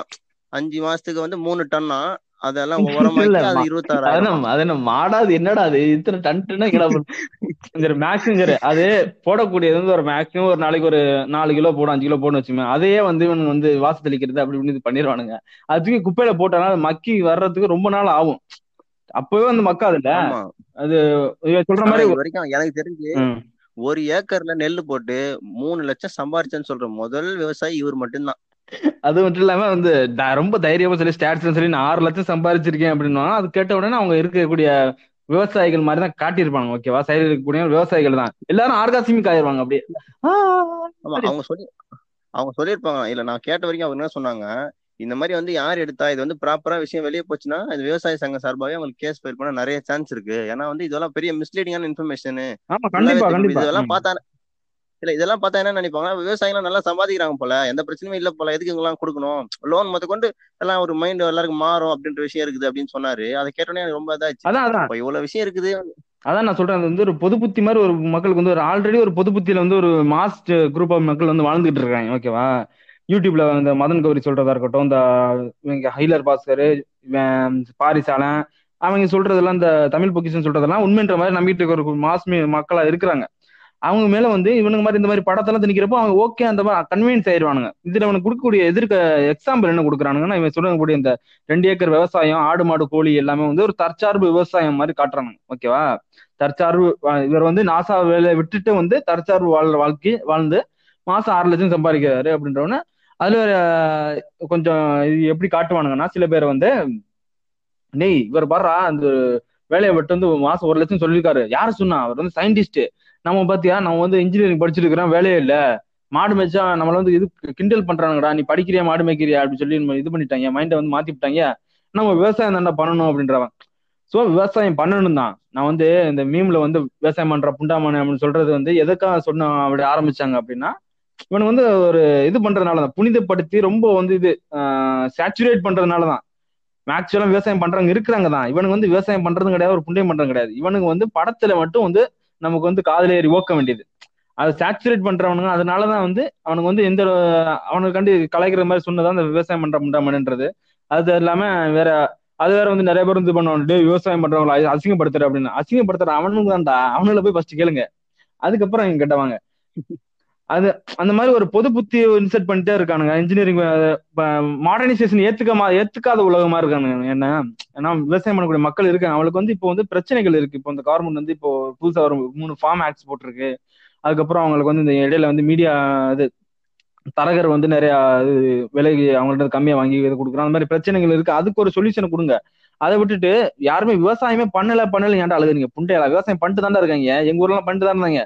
எல்லாம் இப்போ திடீர்னு அந்த வரதா புயல் வந்தப்போ எல்லாருக்கும் நிறைய இது வரதா புயல் இல்ல அந்த கஜா புயல் வந்துச்சு எங்க ஊர் சைடுல அந்த டெல்டா சைடுல அப்போ நிறைய பேருக்கு இது இழப்பீடு வந்துச்சு. அவங்க அந்த போட்டு இந்த தென்னை மரம் தென்னை மரம் வளர்றதுக்கு எத்தனை வருஷம் ஆகும்? அஞ்சாறு வருஷம். ஆனா தென்னை மரம் ஒரே புயல புயல்ல விழுந்து விழுந்துருச்சு. சோ அவங்களுக்கு திரும்ப அத்தனை வருஷம் திரும்ப இன்னும் இன்வெஸ்ட்மெண்ட் என்ன பண்ணுவாங்க? அத்தனை வருஷத்துக்கு விவசாயத்துக்கு. சோ அந்த மாதிரிலாம் கண்டிப்பா அந்த மாதிரி மக்களுக்கு அவங்களுக்கு இழப்பீடு கொடுக்கணும். அந்த மாதிரி பண்றது அந்த மாதிரி ஒரு மக்கள் அவங்கள சப்போர்ட் பண்ணணும் நம்ம வந்து. விவசாயமே பண்ணல பண்ணல எவனுமே அளவு கிடையாது. அவங்களுக்கு வந்து விவசாயம் பண்ணாம இருக்கிறாங்கன்னா தண்ணீர் கிடையாது. அந்த மாதிரி ஒரு கஷ்டங்கள் இருக்கு அவங்களுக்கு. இந்த கவர்மெண்ட் வந்து கரெக்டா அந்த அந்த மாதிரி இழப்பீடு வர்றப்போ இந்த புயல் நிவாரணம் அந்த மாதிரி வர்றப்போ நிவாரணம் கொடுக்கணும் கரெக்டா அந்த மாதிரி தான் அவங்களுக்கு பண்ணணுமே தவிர இவனுக்கு வந்து பொது புத்தி வந்து விவசாயமே பண்ணல எல்லாரும். எல்லாரும் படிக்க போயிட்டீங்க கார்பரேட்டுக்கு போயிட்டீங்க. விவசாயம் பண்ணல விவசாயம் பண்ணல அழுதுட்டு இருக்க கூடாது புண்டாமானுங்க. இவனுக்கு வந்து இவனுக்கு தான் ஒரு ஸ்டாச்சு இது பண்ணி வச்சிருக்கானுங்க. இதனாலதான் அவனுக்கு இந்த நிறைய பேர் வந்து இந்த இது வெறுக்க ஆரம்பிக்கிறானுங்க இந்த விவசாயம் இதை பத்தி இது பண்றதுக்கு. இவனுக்கு தான் பொது புத்தி வந்து மக்களுக்கு வந்து புதுத்திக்கிட்டே இருக்கிறானுங்க. புளுத்தி மாதிரி புண்டாமனுங்க எல்லாம் பணம் புண்டு எடுக்கிறது எதுக்கு அழுதா? ஏதாவது ஒரு நீ அடுத்து அடுத்து அடுத்து போலாம். ஃபுல்லா முடிச்சுட்டு அப்புறம் பேசிக்கலாம் கிளைமேக்ஸ்ல அதுக்கப்புறம் இவர் வந்து இப்படி இது பண்ண உடனே நான் வந்து அது இதுல சொல்லுவாப்ல இந்த டிவி ஷோல வந்து சொல்லுவாப்ல நான் இவ்வளவு விவசாயம் பண்ணி இது பண்றேன் நான் வந்து மக்களுக்கு எல்லாருக்கும் விதை கொடுக்க போறேன் அப்படின்னு விவசாயம் மக்களுக்கு எல்லாருக்கும் வந்து நான் நாட்டு விதையை கொடுக்க போறேன் நம்ம பண்ண விவசாயம் பண்ண விதையை வந்து கொடுக்க போறேன் அப்படின்னு சொல்லி சொல்லுவாப்ல அந்த டைம்ல வந்து ஒருத்தர் காட்டிடுவாங்க அப்பதான். இவன் வந்து ஒரு இது அனுப்பி அடிப்பாங்க அது ஒரு ஒரு ஷோ நடத்து இது நடத்துவான். ஒரு நிகழ்ச்சி மாதிரி நடத்துவான். விதை திருவிழா அப்படின்னு சொல்லிட்டு. திடீர்னு பார்த்தா கொஞ்சம் பூமர்ஸ் எல்லாம் மயக்கப்பட்டு விழுவாங்க. விழுந்தோன்னா அதான் பாரம்பரிய பாரம்பரிய விதை திருவிழான்னு சொல்லுவாங்க. உனக்கு விதையை மட்டும் வாங்கிட்டு போடானா அங்க சோத்த போட்டு தின்னு இருப்பானுங்க. நானும் நினைச்சேன் சோத்துல தான் வச்சிட்டான் போல அப்படின்னு. அதான் புரியல. திடீர்னு ஒரு தாத்தா திடீர்னு ஒரு தாத்தா ரியாக்ஷன் வித்தியாசமா கொடுப்பாரு. நான் கூட டோங்லி மாதிரி ஏதோ மாறிட்டாரு போல அப்படின்னு நினைச்சேன். டோங்லி ஏதோ அதெல்லாம் அது பாக்குறப்போ ஸ்டார்டிங்ல இருந்து தலை தலை ஏதோ சுத்துற மாதிரி இருக்கும். திடீர்னு பார்த்தா கண்ணு ஏதோ பெருசா வர மாதிரியே காட்டுவானுங்க. அதுக்கப்புறம் பார்த்தா கண்ணுல இருந்து ரத்தம் வருது அப்படின்னு கண்ணுல இருந்து ரத்தம் வருதுன்னு சொல்லிட்டு ஹாஸ்பிட்டல் கொண்டு போனப்போ ஹாஸ்பிட்டல்ல வந்து எல்லாமே அதான். ஆக்சுவலா வந்து அந்த கண்ணுல இருந்து ரத்தம் வர்றது அவங்களுக்கு கிடையாது. அது நமக்கு கொடுக்குற ஹிண்ட் இதுக்கு மேல பாத்தீங்கன்னா கண்ணுல இருந்து ரத்தம் வந்துரும்டா எழுந்து ஓடுங்கடா அப்படின்னு தரக்கூடிய ஒரு ஹிண்ட் அது அதை பாக்குறான். அதுக்கப்புறம் போய் அந்த ஹாஸ்பிட்டல்ல போய் படுக்க வைக்கிறானுங்க. அந்த டாக்டர் சொல்லுவாங்க. டாக்டர் இந்த படத்துல வரக்கூடிய டாக்டருக்கு யாருக்குமே ஒண்ணுமே தெரியலப்பா. பிரதர் நான் சொல்றேன் ஒரு நிமிஷம் நான் வந்து ஆக்சுவலா நான் ஒரு மெடிக்கல் ப்ரொஃபஷனல் அதனால எனக்கு கொஞ்சம் ஓரளவுக்கு அதை பத்தி தெரியும். எப்படின்னா இவர் என்ன பண்ணுவாரு? அவங்க படுத்துட்டு இருப்பாங்க. என்ன ஆச்சுன்னு கேட்டா டாக்டர் டாக்டர் திடீர்னு "ஆ, ஏதோ புது வகை வைரஸ் மாதிரி இருக்குது அப்படின்னு சரி ஏதோ சொல்ற விட்டு போ. வைரஸே கண்டுபிடிச்சு அதுக்குள்ள எப்படின்னு தெரியல. என்ன அவன் இவர் கழுத்துல பாப்பாரு ஏதோ ஹோல் மாதிரி இருக்கும். சின்னதா ஹோல் மாதிரி. என்ன பண்ணுவாரு? எனக்கு தெரிஞ்சு நீங்க உங்களுக்கே நார்மலான ஒரு பொது அறிவு இருக்கு எல்லாருக்கும். தெரியும். ஒரு பிளட்ல ஒரு ப்ராப்ளம் வைரஸையோ பாக்டீரியாவோ கண்டுபிடிக்கணும்னா குறைஞ்சது ஒரு பிளட்டை எடுத்து சாம்பிள் லேபுக்கு கொண்டு போய் டெஸ்ட் பண்ணி தான் அது என்ன வைரஸ் புது வகை வைரஸ்னா கண்டுபிடிக்கிறது பல நாள் ஆகும். அது அவ்வளவு ப்ராசஸ் இருக்குது. என்ன பண்ணுவாரு? இந்த குழந்தைங்க வச்சு விளையாடுவாங்கல்ல பூத கண்ணாடி அதை வச்சு இந்த கைரேகை எல்லாம் பாப்பாங்களே மேக்னிஃபையர் கொடுங்க. அப்படின்னா டாக்டர் சொல்ல ஏ மேக்னிஃபையர் எடுத்து கொடுங்க அப்படின்னா எடுத்து இப்படி பாப்புல ஜூம் பண்ணி. அது அந்த மேக்னிஃபைங்கோட கிளாஸோட மேக்ஸிமம் வந்து தேர்ட்டி ஃபார்ட்டி இன்ட்டு தான் காட்டும். ஓகேவா தேர்ட்டி ஃபார்ட்டி இன்ட்டு மாதிரி தான். அதான் பிரதர் ஃபிங்கர் பிரிண்ட் அளவுக்கு தான் தெரியும் வைரஸ். இது பாக்டீரியா அதுவும் இல்லாம இவரு- வச்சு பார்க்க உடனே அப்படியே ஜூம் ஆகி அது வந்து கிராபிக்ஸ் எல்லாம் காட்டும் டும்க் டும்க் அப்படின்னு இதுல அந்த இதுல இந்த டிவில போட்டு காட்டுற கொரோனாக்கு அப்படி காட்டுவாங்க தெரியுமா? இது பண்ற மாதிரி. அது மாதிரி காட்டுது. இவன் வந்து இந்த இதான் அந்த நம்ம அந்த சின்ன வயசுல விளாடம் தெரியுமா? அந்த பூத கண்ணாடி வச்சு இந்த இந்த தீக்குச்சியில அப்படி ஜூம் பண்ணி ஜூம் பண்ணி எடுத்தோம்னா நெருப்பு பத்திக்குமே. இல்லைன்னா அந்த சூடு வைக்கிறதுக்கு விளாடல அந்த மாதிரி ஒரு மேக்னிஃபையர் கிளாஸ் எடுத்து டக்குன்னு வர்றது இது கண்டுபிடிச்சிடும் இது வைரஸ் தான் அப்படின்னு சொல்லி கண்டுபிடிச்சு அதுக்கப்புறம் கொஞ்சம் நான் சதி வேலைகள் பார்ப்பாங்க. இலுமினாட்டி வந்து இவர் தான் அவங்களுக்கு வந்து விஷம் கொடுத்து கொல்ல பார்த்தாரு அப்படின்னு சொல்லி சதி வேலை பண்ணுவாங்க. இல்ல. அப்புறம் வந்து தோட்டத்துக்கு கூப்பிடுவாங்க. தோட்டத்துக்கு கூப்பிடுவாங்க. தோட்டத்துக்கு எரிச்சுட்டு இருப்பாங்க. ஒரு கிரிஞ்சான ஃபைட் அந்த ஃபைட்ல நீ பாத்தியா இல்லையா? அது லட்டி வச்சிருப்பாங்க தெரியுமா? போலீஸ் அதெல்லாம் டூப்ளிகேட்னு தெரியுதுடா அது. மடங்குது அப்படியே. அது. அடிக்கிறா அப்படியே மடங்குது. காசு கொடுத்து காசு கொடுத்து சும்மா எரிச்சு விடுறாங்க அமைச்சிருப்பாங்க போல. அத எரிப்பான்ல. ஒருத்தன் அடிச்சுட்டு இருப்பானே. அவன் அவன் போட்டு இருப்பான். அவனை போட்டு அடிச்சு டமால் டமால் போட்டு அடிச்சு இருப்பான். அதுல முடிஞ்சதுக்கு அப்புறம் அவனை வந்து ஒரு மயக்க ஊசி போட்டு கூட்டு போயிடுவானுங்க. கூட்டு போன உடனே தான் வர்ற. அப்பதான் வர்ற வில்லனோட என்ட்ரி கூட்டு போய் கூட்டு போய் ஒரு ஹைவே நடு இல்லனா அவர் முதல்ல அவர் நல்லபடியா ஒரு என்ட்ரி கொடுக்கலாம். இது வரைக்கும் நீங்க தமிழ் சினிமால பார்த்த வில்லன்லயே மோஸ்ட் இப்போ ஒரு கிரிஞ்சுனா கிரிஞ்சோட உச்சகட்டம் ஒண்ணு. ஐயோ அவனை பார்த்தா சிரிப்பும் இல்ல வரும் இல்ல நான். சொல்றது கேளு. ஒரு ஹைவேல கொண்டு போய் நிறுத்துறானுங்க. ஓகேவா? ஒரு ஹெலிபேட் கூட கிடையாது. அந்த அவர் வந்து ஹைவேல வந்து அதுவும் இலுமினாட்டி வந்து பெரிய அந்த சி- அவனுக்கு வந்து பெரிய பெரிய இதெல்லாம் அப்படின்றானுங்க. வந்து இங்க இங்கதான் வந்து இந்தியா இந்தியன் ரெஜிஸ்டர்டு ஃபிளைட் தான் அது. வாடகைக்கு எடுத்துன்னு வருவாப்ல வாடகைக்கு எடுத்துன்னு வந்து லேண்ட் பண்ணிட்டு ஒரு ஒரு சினிமா ஷூட்டிங்ல போனது சேர் அந்த மாதிரி சேரை போட்டு நர் ரோட்ல அவன் நர் ரோட்ல அவன் உட்காந்து ஹெலி ஹெலிகாப்டர் ஹெலிகாப்டர் தானே வருவாரு அவன் ஹெலிகாப்டர்ல தான் வருவாரு. ஆனா ஃபிளைட் மாத்து மத்த சீன்ல எல்லாம் காட்டுறதெல்லாம் பிசினஸ் ஜெட் மாதிரி காட்டுவாங்க இதுல வர்றது மட்டும் ஹெலிகாப்டர். ஏன்னா அந்த பிசினஸ் ஜெட்ல வர்றதெல்லாம் செட்டு. இது மட்டும் தான் ஒரிஜினல் இது மட்டும் வாடகைக்கு எடுத்திருக்காங்க. பாவம் ஏழை ஏழை எலும்பு நாட்டி போல அவரு. வாடகைக்கு வாடகைக்கு எடுத்து வந்து நடு ரோட்ல போட்டு ஹெலிபேடுக்கு கூட வாடகைக்கு எடுக்கிறது கூட அவங்களுக்கு கிடைக்கல போல இருக்கு. அதான் நடு ரோட்லயும் நிறுத்திட்டானுங்க. தார் ரோட்ல ரோட்ல தார் ரோட்ல இறக்கி நின்னு வந்து சொல்ல டேய் நீ என்ன நினைச்ச? நான் வந்து அந்த நீ சொல்லக்கூடிய அந்த சின்ன சின்ன ஃபேக்டரியோட ஓனர் நினைச்சியா? அந்த மொத்தத்தை கண்ட்ரோல் பண்றவன் நான் தான்டா. இந்த உலக இந்த பிரதர் உங்களுக்கு இன்னொரு விஷயம் தெரியுமா? ஆக்சுவலா எப்படி உண்மையை சொல்லணும்னா நானே ஒரு நாலு வருஷத்துக்கு முன்னாடி ஒரு பூமர் தான். அதாவது இலும் நாட்டில நம்புற குழந்தை தான் நானும். எனக்கு வந்து அந்த லிஸ்ட் ஞாபகம் இருக்கு. உங்களுக்கு அதாவது அதை பத்தி படிச்சிருந்தீங்கன்னா தெரிஞ்சிருக்கும். அதாவது ரோத் சைல்டுன்னு ஒரு பேர் சொல்லுவாங்க. அந்த பதிமூணு குடும்பங்களும் ரொம்ப பணக்காரரான குடும்பம் அவர் தான் ரோத் ஆ. சைல்டுன்னு சொல்லுவாங்க. இவங்க என்ன பண்ணாங்க? அவரோட அவரோட பேரன் வாரிசு மாதிரி சொல்றாங்களா? அதனால அவர் பேர் ரிச்சர்ட் சைல்டுன்னு வச்சுட்டாங்க. Richard child. இவர் வந்து அந்த பதிமூணு குடும்பத்துல இருந்து வர ஒரு தலைமுறையில வர ஒரு ஆளு. அதனால இப்ப அவர் தான் எல்லாத்தையும் ஆள்றாரு. அப்படி எப்படின்னா இப்போ உங்களுக்கு தெரியும் நினைக்கிறேன். ஹாஸ்பிட்டல்ல சும்மா ஒரு காமெடி பண்ணு சொல்லுவாங்கல்ல இந்த மாதிரி வந்து ஊசி போட்டா எல்லா உண்மையும் சொல்லிடுவாங்க. அவங்களே அறியாமன்ற மாதிரி. இவர் என்ன பண்றாரு? வந்ததுல இருந்து எல்லா உண்மையும் ஒப்பிச்சுன்னு அவர்கிட்ட. ஏ அந்த கம்பெனி எழுந்துடா இவனே இவனே இவனே அப்ரூவர் ஆயிட்டான். ஒண்ணுமே கேட்கல. இவனே அப்ரூவர் ஆயிட்டான். அந்த சைல்டு சின்ன ஏ சைல்டு சின்ன? நீ வந்து இப்போ அவன அவன வந்து ஒரு பிரிட்டிஷ்கார மாதிரி தான் காட்ட ட்ரை பண்ணிருப்பாங்க இவங்க தொரா தொரன்னு சொல்லுவான். ஓகே நீ பார்த்து தான் தெரிஞ்சிருக்கும். ஆனா பிரிட்டிஷ்கார மாதிரி அவனை காட்ட ட்ரை அவன் வடக்குன்னு நமக்கு எல்லாருக்குமே தெரியும். ஓகே ஒரு கோட்டு சூட்டு போட்டவனு துரை துரைன்னு கூப்பிட்டவனும் பிரிட்டிஷ்காரன் ஆயிடுவானா அது வேற தமிழ். டேய் உன் நாஜ் எனக்கு அடிமட்டா உன் நீ பண்ணக்கூடிய நீ காலையில என்ன பிரஷ் யூஸ் பண்ணுவ என்ன சாப்பிடுவ நைட் என்ன பண்ணுவ என்ன காண்டம் போட்டு உன் பொண்டாட்டி வைப்ப, எல்லாம் எனக்கு தெரியும்டா அப்படின்னு சொல்லி அவர் வந்து எல்லாத்தையும் சொல்லி நிற்கிறாப்ல வந்து சொல்லிட்டு அப்ரூவ் பண்ணிட்டு நான் வந்துட்டு நான் உனக்கு இன்னொரு காமெடி பண்ண போது எல்லாரும் பண்ணிட்டா நாங்க வந்து பதிமூணு குடும்பம் தாண்டி ஆளுது அப்படின்னு கண்டுபிடிச்சேன். புண்டாமன வந்துட்டானுங்களா சார் பாரிசால ரெஃபரன்ஸ் அந்த இடத்துல இது வந்து பாரிசாலன் பிளஸ் ஹீலர் பாஸ்கர் அவங்க ஆனா சீமான் இதுல ஒண்ணு வேணா பண்ணலாம். இவனுக்கு வந்து பாரிசாலனுக்கு கிரெடிட் கொடுக்கல. பாரிசாலன் வேணா மேல வந்து கேஸ் போடலாம். சீமான் கூட நான் அவர் கூட நிறைய இல்ல நான் பாரிசாலன் கேட்டு சொல்லலாம் சீமானனுக்கு சொந்தமா சொல்றதுக்கு ஐடியா கிடையாது. பாப்பேன் ஏதாவது யூடியூப் வீடியோ பார்த்துட்டு. அதுக்கேத்த மாதிரி தான் சரி. இவன் ஏன்னா சீமா இந்த இவன் இவன் காட்டுறது சொன்ன ரெஃபரன்ஸ் வச்சுதான் போட்டோ எல்லாம் எடுத்துட்டு போய் இதை காட்டுனான் நியூஸ் சேனல்ல காட்டுனான் சீமா. ஞாபகம் இருக்கா? அந்த அந்த அளவுக்கு சீமானுக்கு வந்து சொந்தமா அந்த அளவுக்கு எல்லாம் அறிவு கிடையாது. சரி அவன் வந்து இலுமினாட்டி வந்து அதெல்லாம் சொல்றான் ஒப்பிக்கிறான். அதுக்கப்புறம் அதுல இன்னொரு காமெடி பண்ணாங்க பாத்துக்க. அந்த பிரஸ் மீட்ல வந்து இந்த ராதாராய் பேசுறதுக்கு நிப்பான்? இவன் வந்து காட்டுவான். இவன் வந்து இந்த ஜெராக்ஸ் எடுத்து வச்சிருக்க மாஸ்டர் காப்பி இவர்கிட்ட இருக்கும். அவங்கள்ட்ட ஒரு காப்பி இருக்கும். இந்த பாரு. இந்த கொஸ்டின் என்னன்னு படி அப்படின்னா அது கொஸ்டின் அங்க வந்து அவங்க கேட்பாங்க. ஆன்சர் என்னன்னு சொல்லு அதே கொஸ்டின் அவன் கொஸ்டின் அவன் சொல்லுவாங்க இதுல வந்து எந்த அளவுக்கு ஒரு முட்டாள்தனமா எடுத்திருப்பான்னா அவன் அந்த பேப்பரை வச்சே படிப்பான். ஓகே அந்த இது வந்து அவன் வந்து கேக்குறான் சொல்ற மாதிரி கூட மாத்திருக்கலாம். அது கொஞ்சமாவது ரியலிஸ்டிக்கா இருந்திருக்கும். இவன் வந்து கேக்குற மாதிரியும் அவன் வந்து அப்படியே அது நேச்சுரலா பதில் சொல்ற மாதிரி இது பண்ணிக்கலாம் அவன் வந்து ஆக்சுவலா அவனும் அந்த பேப்பர் வச்சு படிச்சிட்டு இருப்பான். கொஸ்டின் கேட்கறவனும் ரிப்போர்ட்டரும் அந்த இந்த கொஸ்டின் பேப்பர் வச்சே கேட்பான். அந்த ஆன்சர் சொல்றவனும் அந்த பேப்பர் வச்சே படிப்பான். அதுக்கப்புறம் அந்த கலெக்டரும் அந்த மாதிரி பார்த்து பார்த்து படிப்பான். டேய் எந்த ஒரு ஒரு நேச்சுராலிட்டி எல்லாமே எடுத்துருக்காங்க பாருங்க பயங்கர முட்டாள்தனம். அது வந்து நார்மலாவே நேச்சுரல் நடக்கிற மாதிரி ஆஹ் இவன் பே- இந்த கொ- அந்த கொஸ்டினையே ரிப்போர்ட்டர் கேட்கற மாதிரியும் அவன் பதில் சொல்ற மாதிரி வச்சிருக்கலாம். மக்கத்தனமா வந்து வச்சு வச்சிருப்பானுங்க. வச்சு இது பண்ணிருப்பானுங்க. அவன் வந்து சொல்லுவான் நீ வந்து அழிக்க போறேன்டா. உன் நாடு நீ வந்து விவசாயம் பண்ண விட மாட்டேன்டா. ம். அந்த வாய்ஸ் வேற கேட்கறதுக்கு கிரிஞ்சா இருந்துச்சுடா. ஐயோ சகிச்சிக்கவே முடியல என்னால.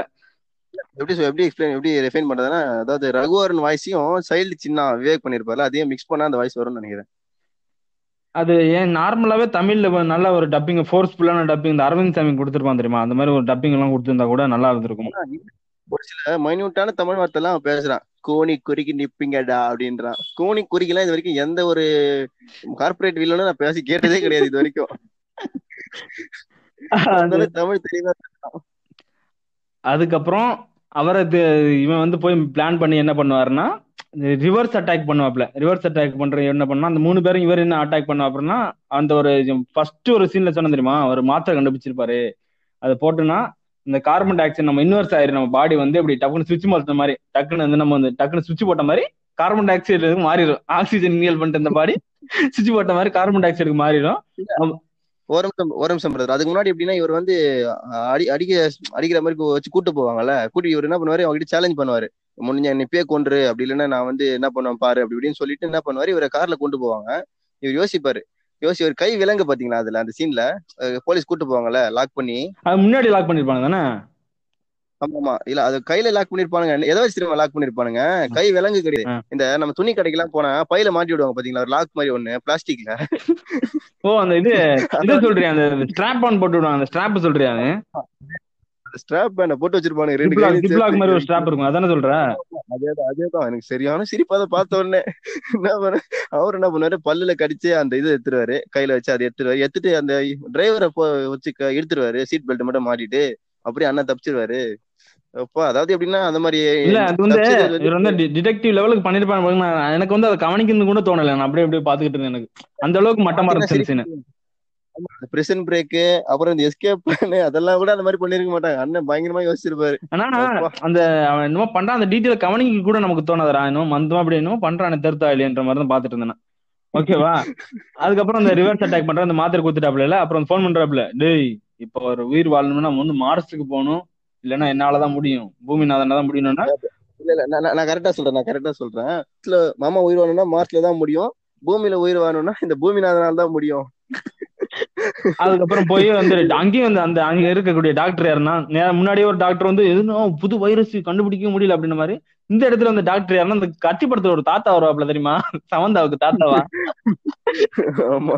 அந்த தாத்தா வந்து இங்க வந்து டாக்டர் ஆயிட்டாப்ல டாக்டர் ஆயிட்டு ஓ எனக்கு வந்து இந்த புதுசா எல்லாருக்குமே வந்து ஸ்டார்டிங்ல ஆக்சிஜன் தான் கொடுப்போம். ஆனா இவருக்கு வந்து ஆக்சிஜன் வந்து ஏத்துக்க மாட்டுது. கார்பன் டை ஆக்சைடு தான் எடுத்துக்கிறாரு.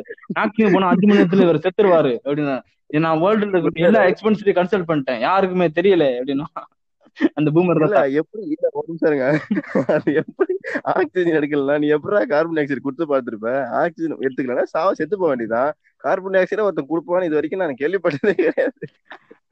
ஐயோ அப்படி இருந்தோடனே அந்த இவர் வந்து கொடுக்குறாப்புல உள்ள வர்றாப்புல மாசாவில் வந்துட்டு ஒரு நம்ம கையில இருந்து கொடுக்குறாப்புல ஒரு ஒரு மருந்து போடுற மாதிரி கொடுக்குறாப்புல அதுக்கப்புறம் இன்சென்ட் எல்லாம் பண்ண உடனே அப்படி எந்திரிச்சு எல்லாம் அப்படி உட்காந்துக்கிறாங்க அந்த சீனை பார்த்தியா செம. அந்த சீன் இருக்கும். மூணு பேரும் அப்படின்னு அவன் ஜோக் டீன்ற மாதிரி பாத்துட்டு இருப்பான் அவனை. டாக்டர் வந்து அவர் ஒரு ப்ரொஃபசர் ப்ரொஃபசர் ரேஞ்சில கோட் எல்லாம் போட்டுன்னு இருப்பாரு எப்படின்னா இவன் யாருன்னே தெரியாது. வந்துட்டு இந்தா இதை போடுன்ற மாதிரி கையை காட்டுவான். இவர் என்ன சரின்னு தலையாடிட்டு வாங்கி போடுவாரு. அதுல விஷங்கள் என்ன பண்ணிருப்பான் அந்த டாக்டர் அவரு அவர் மேல கேஸ் போட உள்ள தள்ளி விட்டுருவான். இருக்கு. அதான் அதுக்குதான் அந்த பூமர் கரெக்டா கூட்டு வந்திருக்கானு. அந்த பூமருக்கு ஒண்ணுமே தெரியாது. போட்டு விட்டுருவான் அப்படின்ட்டு. இல்ல போட்ட அப்புறமா என்ன பண்ணுவாங்க ஏந்து உட்காந்து பாருங்க உட்காந்து அந்த மறுத்து மூணு பேரும் மறைச்சு பார்ப்பானுங்க. அவன் ஜோக் டீன்ற மாதிரி மூணு பேர் மறைச்சு பார்ப்பானுங்க. அவங்கள மயக்கம் போட வைக்கிற சீன் பாத்தீங்களா? கரெக்டா அதுவும் அதே தான் அதே பொருள் தான். சாப்பாடு. இது வட்டாட்சியருக்கு சாப்பாடு. இவனுக்கு ஒரு சோடா அந்த அவன் வந்து இங்க இருப்பான் அவனுக்கு வந்து ஒரு டீ. அப்படி மட்டும் முடிச்சிருவானுங்க. அப்போ, அதுக்கப்புறம் இவன் திரும்ப வந்து ரிவர்ஸ் அட்டாக் பண்றதுக்கு இவன் வருவான்ல அவன் இவனை வந்து திரும்ப வந்து இப்படி மாத்திருவான். நீங்க வந்து இவன் தான் பண்ணீங்க அப்படின்னு சொல்லிட்டு இவன் தான் பண்ணான் அப்படின்ற மாதிரி கேஸ் போட்டு இவனை திரும்ப மாத்தி சொல்ல வச்சிருவான் அவங்க மூணு பேரையுமே. ம். அப்புறம் கோர்ட்டுக்கு கூப்பிடுவானுங்க. அந்த கோர்ட்ல வர அந்த காமெடி பயங்கர காமெடியா இருக்கும் அது. ஜட்ஜி கண்ணு ஜட்ஜோட கண்ணை பார்த்தோன்னே எனக்கு சிரிப்பு வந்துச்சு. அந்த ஜட்ஜ் வந்தோடனே எல்லாரும் எந்திரிப்பாங்க. எந்திரிக்க மாட்டான். அப்படி ஜட்ஜ் அப்படி கண்ணு கண்ணு வெளியில நான் நினைச்ச வெளியில விழுந்துற போதுடா. ஐயோ கண்ணு வெளியில விழுந்துற போல இருக்கே இந்த மாதிரி நினைச்சு அப்படியே மறைச்சு இப்படி பார்த்துட்டு உட்காந்துட்டு கேள்வி கேட்பாங்க. அந்த இது இல்ல? ஒரு நிமிஷம். முற்போக்குவாதிகள் யாரும் பாடி ஷேமிங்னு சொல்லி யாரும் வந்துட வேணாம். இது வந்து எப்படின்னா அவங்களோட காஸ்டிங் பத்தி பேசுறோம். காஸ்டிங் வந்து படு கேவலமான காஸ்டிங் டாக்டர் எவன போறதுன்னு தெரியல ஜட்ஜ் எவன போறதுன்னு தெரியல. இஷ்டத்துக்கு அடிச்சு விடுறது. அந்த அந்த வக்கீல் வந்து இது பண்ண சொன்னோன்னே ஏய் வக்கீல் உட்கார் உட்கார். நான் தான் பண்ணேன். என்ன பண்ணுவேன் நீ? அப்படின்னு. அவன் சரி வக்கீல் சொன்ன கோர்ட்டு அவமதிக்காதீங்க. உங்க மேல அரெஸ்ட் பண்ணுவேன். அரெஸ்ட் பண்றேன்னா பண்ணிக்கோ. நான் காசு மட்டும்தான் போடுவேன். பேர் அவன் மேலதான் இருக்கு. என்னடா நீ போய் யாருன்னு? உங்களுக்காக எதுவுமே பண்ணுவேன். சிறந்த நமிதாக்கு சிறந்த உயிர் மண்ணுக்கு உடல் நமிதாவுக்குன்ற மாதிரி? அந்த மாதிரி. உங்களுக்காக என்ன வேணா பண்ணுவேன் சார் அப்படின்னு பூப்ஸ கட்டி நிக்கிறான். ஓகே அப்படின்னு சொல்லி அது முடிஞ்சுச்சு. ஆஹ் அதுக்கப்புறம் ஒரு கிரிஞ்சான ஒரு இது. அதுல வந்து இவர் ஒருத்தர் மிரட்டுறான். அதுல கேப்பாரு போடியாடா அப்படின்னு. ஏ போடியாடா அப்படின்னு உங்களுக்காக என்ன வேணா சமையா அதுல சொல்ல பத்தி நீங்க வந்து இந்த மேல கேஸ் போட்டீங்கன்னா நான் என்ன பண்ணுவேன் நான் தான் உங்களுக்கு எல்லாருக்கும் விதை சப்ளை பண்றேன் நான் விதை எல்லாம் நிறுத்திடுவேன் அப்படின்னா ஓகேவா? அதுக்கு வந்து. இவர் ஒரு பயங்கரமான ஒரு இன்னோவேஷனோட ஒரு ஐடியா கொண்டு வர்றாரு நான் நான் நினைச்சேன் சொல்லுவேன் சரி விதை இருக்கு. நான் ஓஹோ அந்த மூணு லட்சத்து அந்த ஒரு ஏக்கர்ல விவசாயம் பண்ணி மூட்டை மூட்டை வச்சிருப்பான் போல இருக்கு நிறையா. அது அது அது அதை வந்து சரி ஊர்ல எல்லாம் கொடுத்து விவசாயம் பண்ண சொல்லணும்னு நினைச்சேன். அது தமிழ்நாட்டுக்கு கொடுக்கறதுக்கு இருக்கு அப்படின்னா தமிழ்நாட்டுக்கு கொடுக்க போறியா? என்னடா பயங்கரமா பேசுறானே. எங்க வச்சிருப்பான்? அப்படின்னு நினைச்சிருந்தேன் நான். அதுக்கப்புறம் அவர் கேப்பாரு பாரு, ஒரு ஒரு கிலோ இருக்கா? ரெண்டு கிலோ இருக்கா? ஒரு கிலோ இருக்கு, அஞ்சு கிலோ இருக்கா? காதுலே உக்காதீங்களா எனக்கு காது வலிக்குதுடா நான் இல்ல. வெளியே ஹெட்செட் போட்டு பார்த்துருந்தேன் நான். உன வில்லன் கூட ஒத்துக்கிறேன்டா. தயவு செஞ்சு நீ அந்த மாடல் எச்சத்துல பேசாதடா அப்படின்ற மாதிரி இருக்கும். கொல்லுவான் சுத்தமா அப்புறம் அந்த கலசமா? அதான். அதான் சொன்ன உடனே தமிழ்நாட்டுக்கே கொடுக்குற அளவுக்கு இருக்கு அப்படின்னும். அதுக்கப்புறம் வந்து சொல்லுவான். இவன் வந்து சொன்னான் பாத்தீங்களா? ஒரு டைலாக் இடையில ஒரு மாஸ் டைலாக் ஆர்காஸ்மிக் டைலாக் இவன் வந்து சொன்னான் பாத்தீங்களா? நம்ம வந்து விவசாயமா நம்ம தான் தமிழ்ல தான் உலகத்துக்கே விவசாயம் கத்து கொடுத்தவன். நம்மள்ட்ட வந்து நம்ம வந்து விவசாயம் பண்ண முடியாது மிரட்டுறான். எனக்கு ரொம்ப அசியமா போயிருச்சு. இவன் வந்து இதை எங்க வேணாலும் சொல்லியிருக்கலாம். ஆனா பேர சோழ பாண்டியர்கள் ஆண்ட நம்ம இங்க இந்த நம்ம நாட்டுல வந்து சொல்லிக்க கூடாதுன்னு சொல்லிட்டு நான் ஒரு வழி சொல்றேன் அப்படின்னு சொல்லிட்டு சொல்றான்.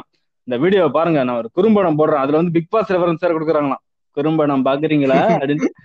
கொடுக்குறாங்க அதை எடுத்து பிளே பண்றாங்க அதுல வந்து ஒரு அதுல வந்து ஒரு இது. நண்பா நீ ஒன்றை மட்டும் புரிந்து கொள்ள வேண்டும். முன்னோர்கள் ஒன்று முட்டாள் இல்லைன்ற மாதிரி.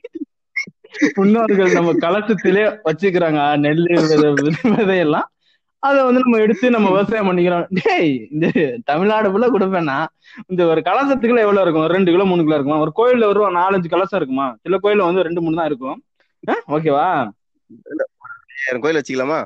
சரி ஒரு ஒரு ஆயிரம் கோயிலும் வச்சுக்கோமே? ஆயிரம் கோயில் இந்த ஒரு பத்தாயிரம் கிலோ தான் வரும் மேக்சிமம் அதை வச்சு தமிழ்நாடு ஃபுல்லா கொடுப்பாங்க.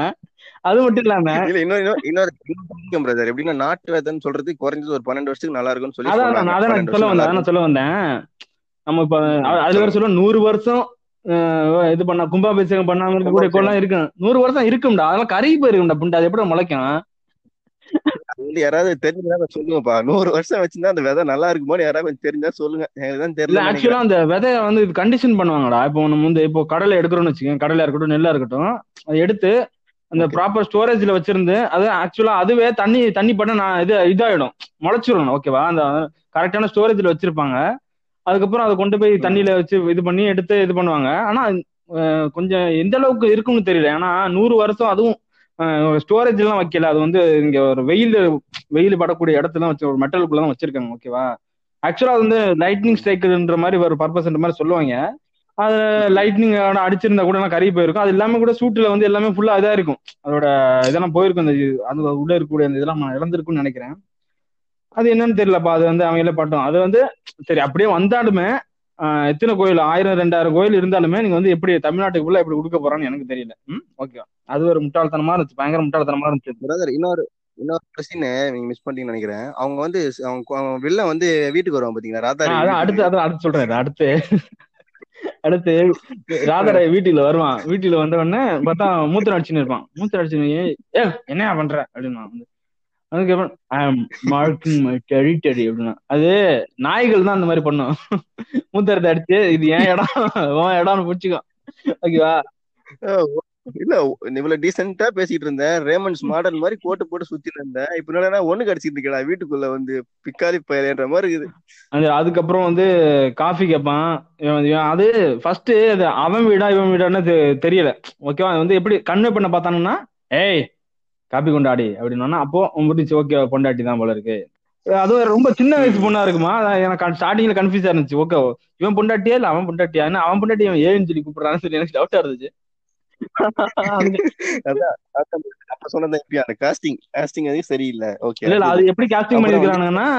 இவனோட காசுல தான் வீடு வாங்கி ஒரு கோல்ட் டிக்கர் மாதிரி ஒரு பொண்ணை. பிடிச்சிட்டான்ற மாதிரி காட்ட வந்திருக்கானுங்க. ஓகேவா என்ன கர்மமோ அதுக்கப்புறம் இந்த அளவுக்கு எல்லாம் டீப்பா என்ன அதுக்கப்புறம் கா- பார்க்க காப்பி கொடுப்பான் இவன் வந்து காப்பி கொடுப்பான் குடிச்சு இவன் இதாயிடுவான் அந்த டைம்ல வந்து கிஸ் கொடுப்பான் இவன் காப்பி குடிச்சது கூட அவனுக்கு வலிக்காது வந்து அவனுக்கு கிஸ் கடிச்சிட்டு அவன் கூட வந்து ஏறி உட்காருவா தெரியுமா இல்ல கிஸ் அடிச்சு ஆமா, அப்படியே. அந்த வழியில செத்துருவான் அப்படியே கக்கோல்டு மாதிரி ஆ,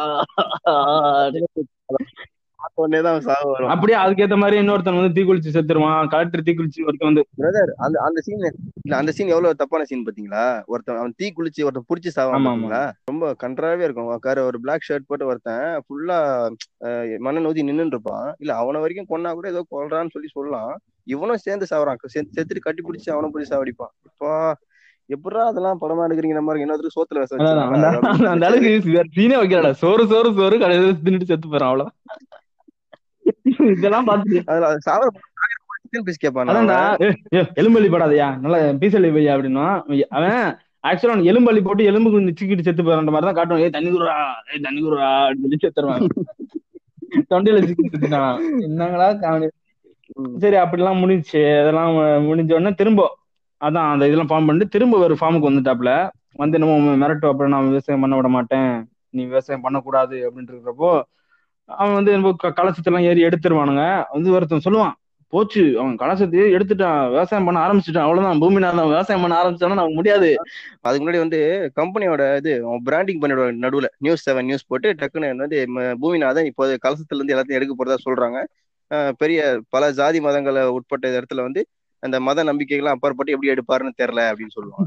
இவங்க என்ன பண்ணுவானுங்க மனித கோ- மனித கோபுரம் மாதிரி லைனை வச்சு ஒருத்தன் மேல ஒருத்தன் ஏறிட்டு இருப்பாங்க. நீங்களே கொஞ்சம் யோசிச்சு பாருங்க. இப்போ சென்டர்ல ஒரு அஞ்சு பேர் மேல நாலு மூணு ரெண்டுன்னு வந்தா நடுவுல இருக்கிறவன் நடுவுல தான் இருப்பான். அந்த சைட்ல போக மாட்டான். இவன் என்ன பண்ணுவாங்க இது ஏதோ பண்ணுவாங்க. பண்ணிட்டு என்ன பண்ணுவாரு? எடுத்துருவாரு. ஆக்சுவலா இதெல்லாம் பாசிபிளா பிரதர் முதல்ல நம்ம இருக்கிற இந்த இந்து முன்னணி இந்த மாதிரி நிறைய பாரதிய இருக்கிற ஆட்சியில எல்லாம் எடுக்க முடியாது. அதுல சொல்லிருப்பாங்களா அதனால அதனால சொல்யூஷன் அவனே சொல்லிருப்பாங்க எடுக்க விட மாட்டானுங்க. அது இல்லாம இவங்க வந்து நம்ம ஆளுங்க வந்து ஆல்ரெடி கோயில் புனிதம் அப்படின்னு சொல்லிட்டு இருக்கிறானுங்க. அந்த இது கோயில்ல வந்து அவங்க ஐயர் பூஜை பண்ணி வச்சது அப்படின்னு சொல்லி நிறைய பண்ணுவாங்க. அதை எடுக்க விட மாட்டானுங்க. அதுல எடுத்தும் பிரோஜனம் கிடையாதுன்னு நான் சொல்றேன் நான். நான் இன்னொன்னு விஷயம் நான் சொல்லுவேன்னா இப்போ வந்து அந்த கோயில் கருவறைக்குள்ள வச்சிருந்து அதுக்குள்ள எல்லாரும் போய் எடுக்கணும் அப்படின்னு சொல்லியிருந்தாங்கன்னா படம் வந்து சூப்பர் டூப்பர் ஹிட்டா இருக்குன்னு நினைக்கிறேன். எல்லாரும் சேர்ந்து எல்லாரும் உள்ள போறாங்கப்பா அப்படின்னு சொல்லி வர வச்சு படத்தை நம்ம கூட கொண்டாடி இருக்கலாம் நான் சரி நான் அப்படி போட்டாலும் நான் ரோஸ்ட் தான் பண்ணுவேன். அதெல்லாம் விட மாட்டேன் சரி சரி. அது இது அவன் வந்து சொல்லாம பாத்தியா? ஒருத்தன் வந்து இவன் வந்து விவசாயம் பண்ண ஆரம்பிச்சிருவான்ல இது அங்கிருந்து நிலத்துல இருந்து எடுத்துட்டான். கூப்பிட்டு வந்து ஒரு ஒரு முப்பது பேர் ஜூனியர் ஆர்டிஸ்ட் கூப்பிட்டு முப்பது பேரை கூப்பிட்டு வச்சுட்டு புள்ள அந்த இது பண்ணுவானுங்க. ஒரு அந்த ரெண்டு ஏக்கர் நிலத்தை வந்து இது உழுகுறதுக்கு முப்பது டிராக்டர் விட்டு உழுவானுங்கன்ட்டு ரெண்டு ஒரு டிராக்டர் போதும்டா. அப்படியே சுத்தம் சுத்தி அவனும் உழுதுட்டு போயிடுவான்டா. முப்பது டிராக்டர் விட்டு ஓட்டுவானுங்க அதுக்குல்ல அந்த முப்பது டிராக்டருக்கு டீசல் யார் கொடுப்பா. இருக்கு குதியான அவனுக்கு யாரு காசு கொடுப்பாங்க அந்த மாதிரி ஏதோ சீனுக்கானே வச்சு எடுத்துன்னு இருப்பானுங்க. அது மாதிரி சொல்லுவான் அந்த வில்லனோட கிட்ட வந்து சொல்லுவான் அந்த ஒருத்தன். சார் சார் அவன் விவசாயம் பண்ண ஆரம்பிச்சிட்டான். பூமியில அந்த விவசாயம் பண்ணா அவ்வளவுதான் முடிஞ்சு நம்ம கம்பெனி சார்லாம் கீழே போயிடும் நம்ம இது முடிஞ்சு போயிடும் நம்ம இதே ஒண்ணுமே பண்ண முடியாது. அப்படின்னு சொல்லுவான். பக்கத்துல வந்து ஒருத்தன் வந்து கேட்பான். அவன்கிட்ட சொல்லுவான் ஏய் தமிழர்கள் வந்து அழிவாளிங்க ஆனா அவங்க எல்லாம் கோழைங்க. அவனுங்க டெய்லி என்னை பத்தி தப்பு தப்பா பேசுவானுங்க. சோசியல் மீடியால ஆனா கொக்கோ கோலா ரெண்டு ஸ்டாப் போட்டு குடிப்பானுங்க. அந்த கொக்கோ கோலா குடிச்சா இம்பார்ட்டன்ட் ஆயிருவாங்கன்னு உங்களுக்கு தெரியாது அப்படின்னா. இதுக்காண்டியே அவளை கேஸ் போடலாம் கொக்கோ கோலா கம்பெனிக்காரன் கொக்கோ கோலா குடிச்சா கோலா- வெறும் கோலா தான் சொல்லுவாங்க. அதான் கோலா அது. எல்லாம் கோலான்னு சொன்னா எல்லாரும் அதை கண்டுபிடிச்சிருவாங்க கொக்கோ கோலா தான் மீன் பண்றாங்க. இப்ப புதுசா பாத்தீங்களா? வந்து இந்த கோலா கம்பெனின்னு சொல்லுவாங்க. அது கூட வந்து இந்த கார் கம்பெனி சொல்லுவாங்க. இத்தனை லிட்டர் லட்சம் லிட்டர் அப்படின்னு இப்ப புதுசா பாத்தீங்களா? Jeans சேர்த்துறாங்க. Jeans company. Jeans company copper இல்ல அது சீமான் இதெல்லாம் முன்னாடி சொல்லுவான் சீன் சீமான் எல்லாத்தையும் சொல்லுவான் சீமானோட இன்ஸ்பிரேஷன் தானே இந்த படமே. அது சொல்லுவான் எனக்கு வேற ஒரு டவுட். என்னன்னா ஒருவேளை சீமா ஃபண்டிங் பண்ணிருப்பானு எனக்கு டவுட் இருக்குடா எனக்கு. சீமானுக்கே ஃபன்னிங் இல்லாம தான் பாவம் உட்காந்து கிடக்குறான். அதுவும் சரிதான். என்ன பண்றது பாவம். ஆனா டவுட்டா இருக்கு எனக்கு. ஒருவேளை அந்த இது அத பத்தி நீங்க பத்தி வெளிநாட்டு தமிழர்கள் இப்ப கிரௌட் ஃபண்டிங் போட்டு படம் எடுத்த அந்த மோகன்ஜி எடுத்த படம் மாதிரி வெளிநாட்டு தமிழ் தமிழர் கிரௌட் ஃபண்டிங் எடுத்து எடுத்திருப்பாங்களோன்னு தெரியல. பார்த்தாதான் தெரியும். விவசாயம் பண்ண அவனை போட்டு இது பண்ணுவான். அதுக்கப்புறம் நிறைய டயலாக் எல்லாம் பேசி கிரிஞ்சு பண்ணிட்டு இருப்பான். அப்புறம் அவன் கூட ஒரு அசிஸ்டன்டே சொல்லிட்டு இருப்பான். விவசாயம் பண்ண ஆரம்பிச்சுட்டான் முடிஞ்சு டக்குன்னு கொண்டுருவான் அவனை கொண்டுருவான் அவன் தான் சொல்லிட்டு ரொம்ப ஹைப் கொடுத்துட்டு இருப்பான். அவனை கொண்டு போட்டுருவான். இவன் வந்து அப்புறம் ஒரு பிராண்ட் ஆரம்பிச்சிருவான். இந்த கார்பரேட் நான் ஆரம்பிக்க போறேன். அதை வந்து நிறைய பேர் வந்து கேட்பாங்க தெரியுமா? வந்து வேலையை விட்டு தூக்கிடுவான்ல. எல்லாரும் வந்து நீ வந்து என்னடா புதுசா விவசாயம் பண்ண ஆரம்பிக்கிற? அவனுக்கு நான் வைக்கிறேன்னு சொல்லிட்டு வேலையை விட்டு தூக்குவான். அந்த பசங்க எல்லாரும் வந்து கார்பரேட்ல வேலை பார்த்தவங்க எல்லாரும் வேலை விட்டு தூக்கிறான் அவன் வந்து எல்லாரும் கூட்டம் வந்து போராட்டம் என்னடா பண்ற? உன்னால தான்டா வேலை போச்சு கிருக்குண்ட சிவனன் இருக்க மாட்டேன் தேத்தாளி அவனுக்கு உனக்கு வேலை கேட்கிறப்போ அதுக்கப்புறம் வந்து என்ன சொல்லுவானா ஏய் உனக்கு என்ன பிரச்சனை அப்படின்னு சொன்னா நான் வந்து ஒரு லட்சம் சம்பளம் இருந்தேன் கும்பிட்டு போயிடுச்சு அப்புறம் நான் இன்னொருத்தன் சொல்லுவான் எனக்கு வந்து நான் வேலை நல்ல வேலையில இருந்தேன். எனக்கு இப்ப வேலை போயிடுச்சு நான் ஸ்கூல் ஃபீஸ் எப்படி கட்டணும் அப்படின்னா இன்னொருத்தன் ஒருத்தன் சொல்லுவான் நான் வந்து கஷ்டப்பட்டு படிச்சு தலைமுறையில ஃபர்ஸ்ட் பட்டதாரி நான் தான். என்னோட வேலை போயிடுச்சு என்ன? சொல்ல மாட்டான். அதான் ஒதுக்கப்பட்ட சமூகத்துல இருந்து வந்த முதல் தலைமுறை பட்டதா நான் என் குடும்பத்துல. அது சொல்லுவான் சரி அதுலலாம் சரி அவனுக்கு புரியுது இந்த மாதிரி எப்படிலாம் வர்றானுன்னு அவனுக்கும் தெரியும் ஆனா அது முட்டாள்தனமா ஒன்று சொல்லிக்கிறான் பாரு. அதுக்கப்புறம் இன்னொரு சொல்லுவாங்க என் குழந்தைக்கு இது எங்க வீட்டுல எங்க அப்பா கிடையாது எங்க அம்மா நான் தான் என் தங்கச்சி எல்லாம் படிக்க வைக்கிறேன்னு ஒரு ஒரு பொண்ணு சொல்லும். எல்லாத்துக்கும் சொல்லிட்டு எல்லாருக்கும் சொல்யூஷன் என்னங்க இது நாங்க என்ன பண்றதுன்னா "இல்ல, விவசாயம் பண்ணுங்கடா அப்படின்ட்டீங்களா அப்படின்றான். நான் வேலை தரேன். நான் வேலை தரேன். என் கூட வாங்க. விவசாயம் பண்ணுங்க விவசாயம் காப்போம் அப்படின்னு சொல்லிட்டு அவர் வந்து சொல்லாரு. "ஆஹ் நீ யாரு? நீ என்ன மார்க்கெட்டிங்கா வா வா மார்க்கெட்டிங் வா. நமக்கு நமக்கு தேவைப்படுது. நீ என்ன ப்ரொடக்ஷனா வா வா நமக்கு தேவைப்படுது. நீ யாரு? ஹெச்ஆரா வா வா தேவைப்படுது. நீ யாரு? நீ யாரு? அப்படின்னு ரோட்ல போறோம் எல்லாரையும் கூப்பிட்டு எல்லாருக்கும் கம்பெனில வேலை கொடுத்துட்டேன் அப்படின்னுவான். அதுக்கப்புறம் ஒரு நாலு பேர் ஒரு டிஷர்ட் போட்டு நிற்பாங்க டிஷர்ட் போட்டுன்னா அவங்க வந்து அது அதுக்கு முன்னாடி அதுக்கு முன்னாடி ஒரு டைலாக் வரும். கார்பரேட்டுக்கு எதிரான நம்ம ஒரு கார்பரேட் அப்படின்னு கண்டா பொறம்போக்கு? இப்ப இவ்வளவு நேரம் நீ கார்பரேட் அழிக்க போறேன்னு சொன்னேன் கடைசியா ஒரு அதான்டா இவனோட பிளான் என்னன்னா கார்பரேட் எதிர்த்து கையடிப்போம் அப்படின்னு சொல்லிட்டு இவன் ஒரு கார்பரேட் ஆரம்பிச்சு பாக்கி எல்லாரும் எல்லாரும் ஒத்து தமிழ்னு ஒரு கம்பெனி போட்டு ஆரம்பிச்சு பாக்கி எல்லாரும் ஊம்பு அப்படின்ட்டு ஓடிடும் அதுக்கப்புறம். வெளிநாட்டு ஓடிடும் திரும்ப போயிடும் மார்ச்சுக்கு விவசாயம் பண்றதுக்கு. எல்லாரையும் ஒத்துட்டு. ஸ்கூப் மாதிரி தான் இது ஆக்சுவலா நிறைய பேர் பண்றானுங்க. வந்து தற்சார்பு வாழ்க்கை அப்படி இப்படின்னு சொல்லி அவங்க கம்பெனி பேரை லோக்கலா பிராண்ட் பண்ணி நம்ம இதை பண்ணலாம் எல்லாம் சேருங்கன்னு சொல்லி சேர்ந்துட்டு நீங்க அஞ்சு பேர் பிடிங்க நாலு பேர் பிடிங்கன்னு சொல்லிடுறாங்க. எல்லாம் பண்ண உடனே இவன் கொஞ்சம் பெரிய லைட்டு கொஞ்சம் காசு சம்பாதிச்ச உடனே ஒரு ஓட்டு ஓடிடுறான் அதான் அந்த மாதிரி இவனும் அந்த மாதிரி ஸ்கேம் பண்றது தான் வழிவகுத்து கொடுக்குறானே தவிர வேற ஒண்ணும் பண்ண கிடையாது. சரி அதுல அது வந்து அடுத்து பார்த்து அது சரி சரி அது ஓகே அதெல்லாம் பண்ணிட்டான். அதுக்கப்புறம் இந்த கடையை ஃபார்ம் பண்ணிடுவான். ஒரு கார்பரேட் ஃபார்ம் பண்ணோன்னு அவன் வில்லன் வந்து இந்த டக்குன்னு எனக்கு இந்த இது விசுவாசம் ஞாபகம் வந்து விசுவாசம் கிடையாது விவேகம் ஞாபகம் வந்துருச்சு. ஒன்னு. ஒன்னு நான் வந்து ஒன் ஒன் ஆஃப் த சொல்லிட்டு நான் தப்பா எடை போட்டேன். நீ வந்து என்னடா இவ்வளவு பண்றியடா புடிச்ச கார்பரேட்டுக்கு எதிராக கார்பரேட்டா ஸ்டார்ட் பண்றியே நைஸ் ஸ்ட்ராட்டஜி அப்படின்னு என்ன சொல்லுவான்? அதுக்கு இவன் வந்து சொல்லுவான் தெரியுமா? இவன் சொல்லுவான் நீ வந்து இவ்வளவு நாள் போட்டதெல்லாம் ஒரு கேவலமான பஞ்சு இது? அது வந்து மாஸ் பஞ்சு மாதிரி சொல்லுவான்? இவ்வளவு நாள் நீ பண்ணதெல்லாம் ஸ்கூல் பசங்க அஞ்சாவது பசங்க பென்சில் எழுதுற மாதிரி. ஈஸியா அழிச்சிடலாம். நான் எழுதுறது ஆறாவது பசங்க அது பேனால் எழுதுற மாதிரி. அழிக்க முடியாது. கிழிச்சு போட்டு போயிடா புண்டை. அந்த டயலாக் அவன் சொல்லியிருந்தாலும் நல்லா இருந்திருக்கு. ஏன்னா இதெல்லாம் ஒரு பஞ்சு புண்டுன்னு சொல்லிட்டு இருக்கிற நீ கெடுத்து தேவையில்லைன்னு சொல்லியிருந்தான் படம் சூப்பரா வந்திருக்கும். ஐயோ. ம். அப்புறம் அடுத்த அடுத்த லைன் போலாம். அடுத்து அடுத்த சீன் என்ன பண்ணுவான் அப்படின்னா அந்த இன்வெஸ்டர்லாம் வந்து இன்ட்ரோடியூஸ் பண்ணுவார்ல? இன்வெஸ்டர் ஒரு பத்து பேரு அவங்க எப்படி கார்பரேட் அவங்க ஒருத்து கார்பரேட் எப்படின்னா அந்த கெட்ட கார்பரேட்டுக்காரன் வந்து இந்த மாதிரி பிசினஸ் ஜெட்ல வருவான் இந்த கோட் சூட் எல்லாம் போட்டிருப்பான். நல்ல கார்பரேட் எப்படின்னா ஒரு ஜீன்ஸ் பேண்ட் போட்டு டி ஷர்ட் போட்டு இன் பண்ணிருப்பாங்க. டி ஷர்ட் இன் பண்ணிட்டு ஜீன்ஸ் பேண்ட் போட்டு நிற்பாங்க ஆமா. அவங்க நல்ல கார்பரேட் அவங்க எல்லாம் இவங்களை நம்பி வந்து ஐநூறு கோடி கொடுத்துட்டாங்க. ஓகேவா? சொல்லுவாங்க பாருங்க. அது பேர் சொல்லுவாங்க. இவர் வந்து இவரு அவர் வந்து இது பருத்தி கேக்குறாரு. ஓகே பண்ணிடலாம். அது ஃபுல்லா ஆர்காசம் தான் சீன் ஃபுல்லா ஆர்காசம் தான். அது கூட ஓகே. இவர் பேரை சொல்லி இவர் பேரை சொல்லி இவர் சாஃப்ட் ட்ரிங்க்ஸ் பண்ண போறாராம். சாஃப்ட் ட்ரிங்க்ஸ் என்ன பிரதர் இதே மாதிரி கோலாவோ ஏதோ ஒண்ணுதான். அவன் தண்ணி எடுக்காம என்ன மூத்திரத்தை எடுக்க போறான்? அவனும் தண்ணியை தான்டா எடுக்க போறான் போர் போட்டு. அவனுக்கு மட்டும் நாங்க கார்பரேட் பார்த்தா நீங்க கார்பரேட்டா மாறிட்டீங்க முழுசா. அதனால இப்ப நீங்க என்ன பண்ணாலும் தப்பு இல்ல. இப்போ அந்த அந்த மாதிரி கார்பரேட்ஸ் கூட அலையன்ஸ் வைக்கிறப்போ அவனுங்க ஒரு கைட்லைன்ஸ் கொடுப்பானுங்க. அதுதான் ஃபாலோ பண்ணி ஆகணும். ஓகேவா அவனுக்கு வந்து டீம் ஆஃப் அக்ரிமெண்ட் எல்லாம் போட்டு இது பண்ணி தான் எடுப்பானுங்க. அவனுக்கு வந்தோடனே ஆ அந்த பூமிக்கு நான் கொடுக்க சொல்லி நூறு கோடி தூக்கி வந்தா கொடுக்க மாட்டான். அவன் வந்து அவ- அவனுக்கு உண்டு அவனுக்கு ஃபேவரா வரக்கூடிய கண்டிஷன்ஸ் எல்லாம் போட்டு அதுக்கப்புறம் தான் காசு கொடுப்பான். ஓகேவா இவன் வந்து என்னமோ ஆர்காசமிக் தான் ஃபுல்லா அந்த அப்படியே அந்த இந்த பச்சை அதுல வேற பாட்டுல வர பச்சை தமிழனு அப்படின்னா அதெல்லாம் பாத்தீங்கன்னா ஆர்காசமிக் ஆகிட்டு இருப்பானுங்க நம்ம இது தமிழ் பூமர்ஸ் எல்லாம். அதெல்லாம் இப்போ கார்பரேட் கார்பரேட் ஃபார்ம் பண்ணி ஒரு பிராண்ட் ஆரம்பிப்பாங்க. தமிழன் தமிழன் ஒரு பிராண்ட் ஆரம்பிச்சு அவங்க வந்து ஒரு கார்பரேட் மாதிரி டி ஷர்ட் எல்லாம் போட்டு விவசாயம் பண்ணுவாங்க. பயங்கரமா கச்ச கச்ச கொஞ்சம் கொஞ்சம் நடக்கும். இடையில வந்து ஒரு இது சொல்லுவான். அந்த விவசாயம் எல்லாம் பண்ணி நம்ம வந்து இதை பண்ண போறோம் சேல் பண்ண போறோம்னு சொல்லிட்டு சேல் பண்ணது பண்ணுவான். இந்த ஃபர்ஸ்ட் ப்ராடக்ட்டே அவர் வந்து வாங்கிடுவாரு வில்லன் வந்து வாங்கிட்டு சாப்பிட்டு இந்த சாப்பாட்டை மக்கள் சாப்பிட்டாங்கன்னா உன் மேல எல்லாருக்கும் இஷ்டம் பிடிச்சிருவாங்க. அதனால இதை நான் போக விட மாட்டேன் அப்படின்னு அதெல்லாம் என்ன பண்ணுவேன் பார்ப்போம் அப்படி சொல்லி மிரட்டின்னு இருப்பான். அப்புறம் ஃபுல்லா லாரி ஸ்ட்ரைக்கு ஊம்பு அப்படின்றான். வில்லனோட மூந்து நல்லா ஜாலியா இருக்கும். வந்து லாரி ஸ்ட்ரைக்கு ஊம்பு அப்படின்றான். அங்க போய் வந்து அழுதுன்னு இருப்பான். அழுதுன்னு இருக்கிறப்போ வந்துரு. லாரி வரு லாரியில அங்க அந்த அந்த இடத்துல ஒரு முப்ப- முப்பது நாற்பது லாரி என்னமோ வரும். அவன் நிக்கக்கூடிய இடத்துல இவன் என்ன பண்ணுவான்? ஏய் போன் பண்ணி எல்லார்ட்டையும் வாங்கடா. எல்லாரும் அந்த டெம்போ தள்ளு வண்டி எல்லாம் எடுத்துன்னு வாங்கடா அப்படின்னு அதுல எடுத்து லோடு எடுத்துன்னு போவானுங்க. கடை கடைக்காக போவானுங்க. கடை கடைக்கா போறப்போ அந்த கடைக்காரர்லாம் சொல்லுவானுங்க எல்லாம் இந்த பாரு. சூப்பர் மார்க்கெட்ல அது எல்லாருக்கும் தெரிஞ்ச விஷயம் தான். அதுன்னு சொல்லியிருப்பானுங்க. அந்த இதெல்லாம் ஃப்ரிட்ஜ் எல்லாம் நீங்க நீங்க கூட பாத்துருப்பீங்க நார்மலா ஒரு சின்ன ஒரு கடைக்குள்ள போன மளிகை கடையில போனா கூட கொக்கோ கோலாவோ பெப்சி கொடுத்த இதுதான் இருக்கும். ரெஃப்ரிஜிரேட்டர் தான் இருக்கும் அங்க. அந்த மாதிரி போட்ட ரெஃப்ரிஜிரேட்டர் அவங்க போர்டும் கூட அவங்க தான் வச்சிருப்பாங்க அது நல்லா எல்லாருக்கும் தெரியும். அது மாதிரி பாருங்க எல்லாம் அவங்க கொடுத்த காசு தான். இல்ல அவன் சொல்றது எப்படின்னா இருக்கும்னா எழுபது லட்சத்துக்கு கடை வாங்கியிருக்கேன் அது இதுன்னு அப்ப ஒண்ணு கூட ஒண்ணு கிடையாதா? சும்மா நீ உள்ள உட்காந்துக்கிறியான்ற மாதிரி இருக்கும். எல்லாமே அவனுக்கு தான் ஆனா அந்த அளவுக்கு பண்ணுவானுன்னு தெரியல. ஆனா கம்பெனி அவனுக்கு வந்து இந்த ஃப்ரிட்ஜ் இந்த இந்த மாதிரிலாம் பண்றதெல்லாம் அவனுக்கு பண்ணுவானுங்க. இந்த இது பண்றது டிஸ்பிளே பண்றதெல்லாம் பண்ணுவானுங்க.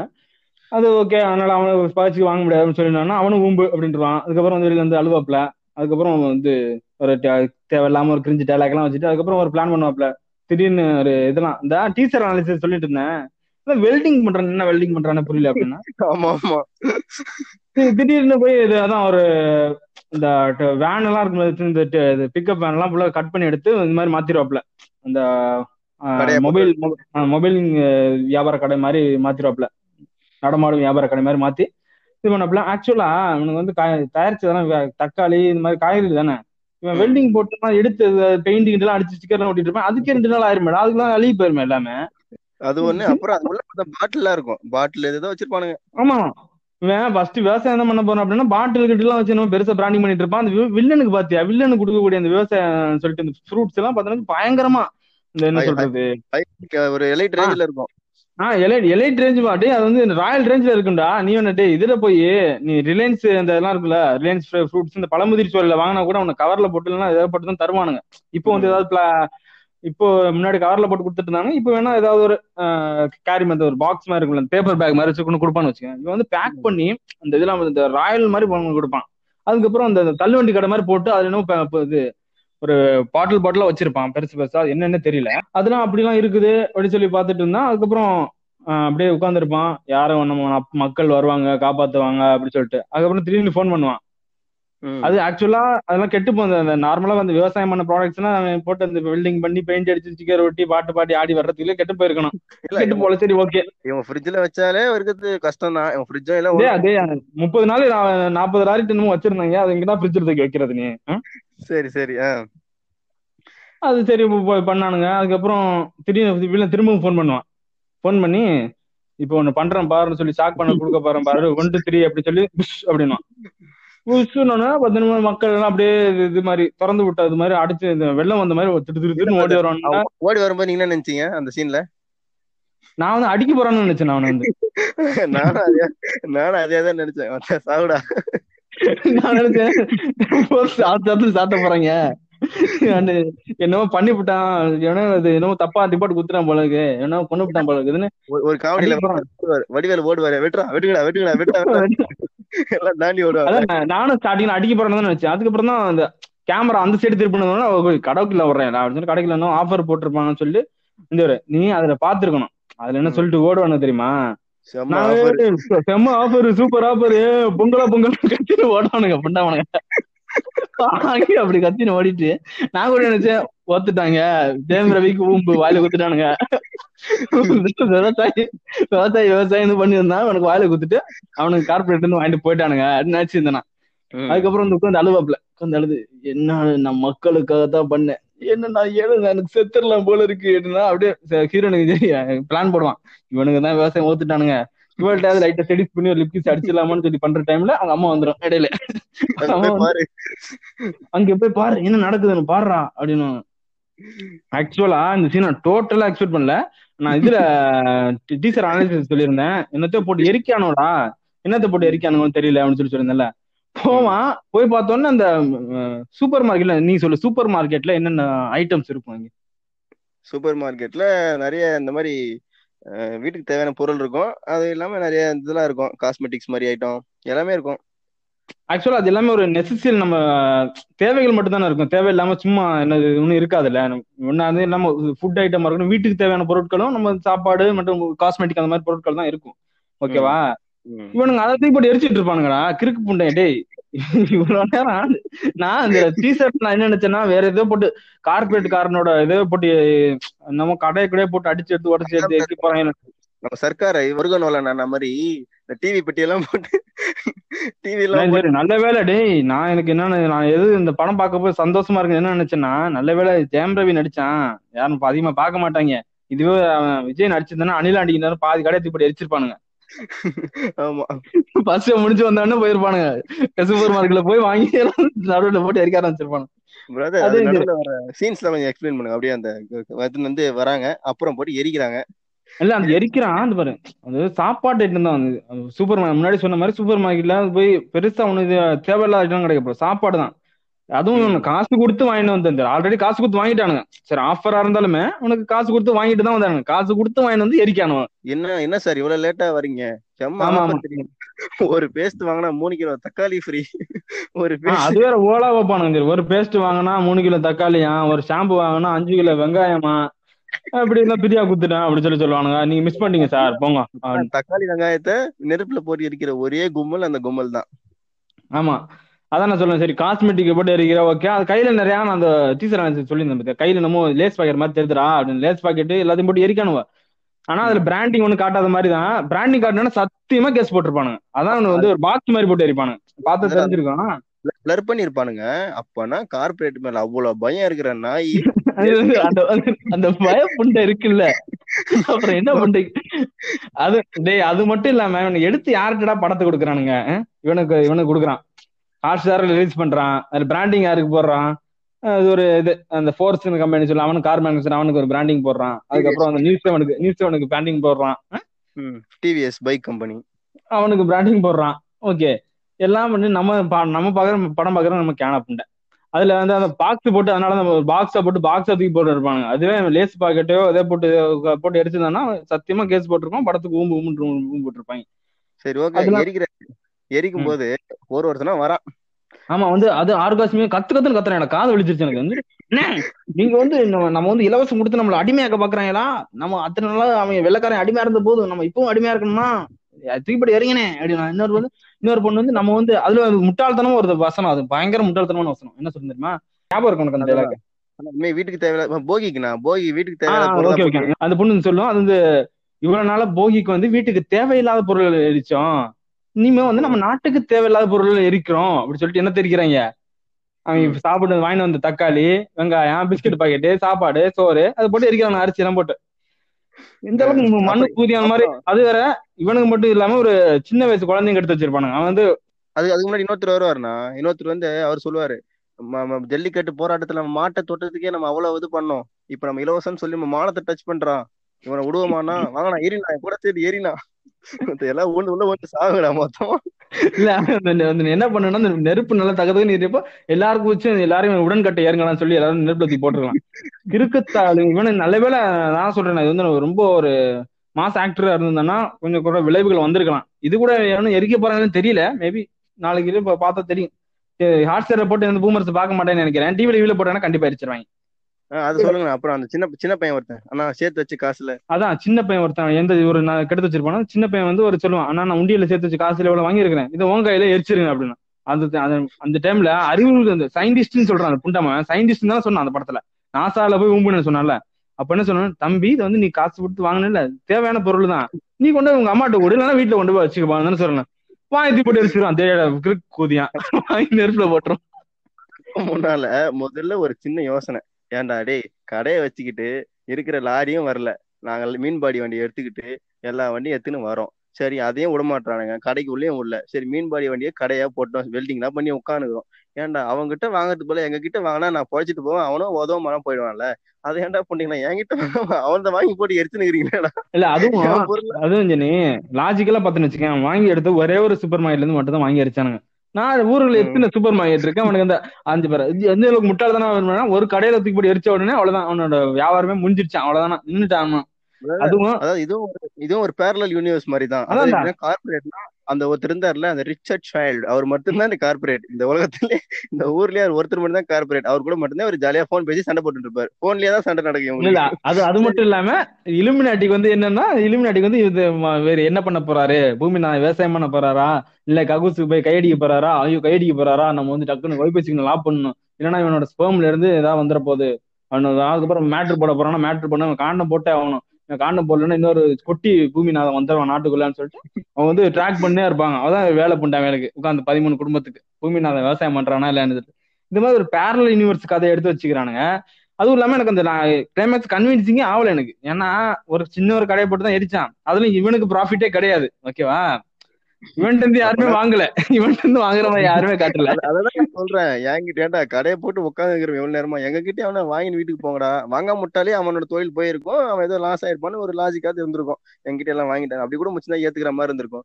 அவன்கிட்ட வாங்கி எரிச்சு இவன்டையும் வாங்காம போட்டு உழப்பி வச்சு அதுக்கப்புறம் அந்த ஃபிளைட்ல வந்து சொல்லுவாப்புல இவர் வந்து ஃபோன் பண்ணி நம்ம சாதிச்ச மாதிரி. கடையில வியாபாரம் போனி ஆகல தக்காளி அழுகி போச்சு. ஆனா ஃபோன் பண்றாப்புல நம்ம பெருசா சாதிச்ச மாதிரி. என் கூட மக்கள் இருக்காங்க. என்னால உன்னால என்ன ஒண்ணும் புடுங்க முடியாது. என் நாட்டுக்குள்ள நீ வந்தேன்னா பதிமூணு குடும்பத்துல இருந்து எவன் வந்தாலும் ஓத்த அனுப்பிடுவேன்டா அப்படின்றான். அதுக்கப்புறம் டேய் என்ன பண்ற? நான் இதெல்லாம் ஒரு நினைக்கிறியா? நான் உனக்கு அசால்ட்டா முடிச்சு விட்டுறேன் அப்படின்றான் வில்ல. அதுக்கப்புறம் பார்த்தா அந்த ஒரு காப்பி கொடுக்குறான். அந்த காப்பியில குடிச்ச உடனே நீ அதுல ஒண்ணு சொல்லுவான். நீ கொடுத்த கெமிக்கல்னால எங்க குழந்தைங்களுக்குலாம் அந்த ஆட்டிசம் வந்துச்சு. அதனால நான் இப்போ ஒரு கெமிக்கல் கொடுத்துக்கிறேன். அதனால உனக்கு ஆட்டிசம் வந்துடும் அப்படின்றான். பாருங்க கெமிக்கல் கொடுத்ததுனாலதான் குழந்தைகளுக்குலாம் அந்த மாதிரி வருதான். பேரலைஸ் ஆகுறது. இவனுக்கு போய் வேக்சினேஷன் பண்ண மாட்டானுங்க? முக்கியமான பாயிண்ட் கவனிச்சிங்களா. அந்த இருபத்தாறு பேருக்கு கண்ணு போயிடுச்சுன்னு சொல்லி ரிப்போர்ட் வரும் கோர்ட்ல ஓகேவா. கடைசி ஆறு பேரை ஓம்ப கொடுத்துட்டு போயிட்டே இருப்பானுங்க. அத பத்தி எதுவுமே பேச மாட்டானுங்க. சும்மா ஒரு வார்த்தையாவது அவங்களுக்கு சரி பண்ணிட்டாங்க. அதுக்கு ஒரு மாத்து மருந்து அப்படி இப்படின்னு சொன்னா கூட பரவாயில்ல.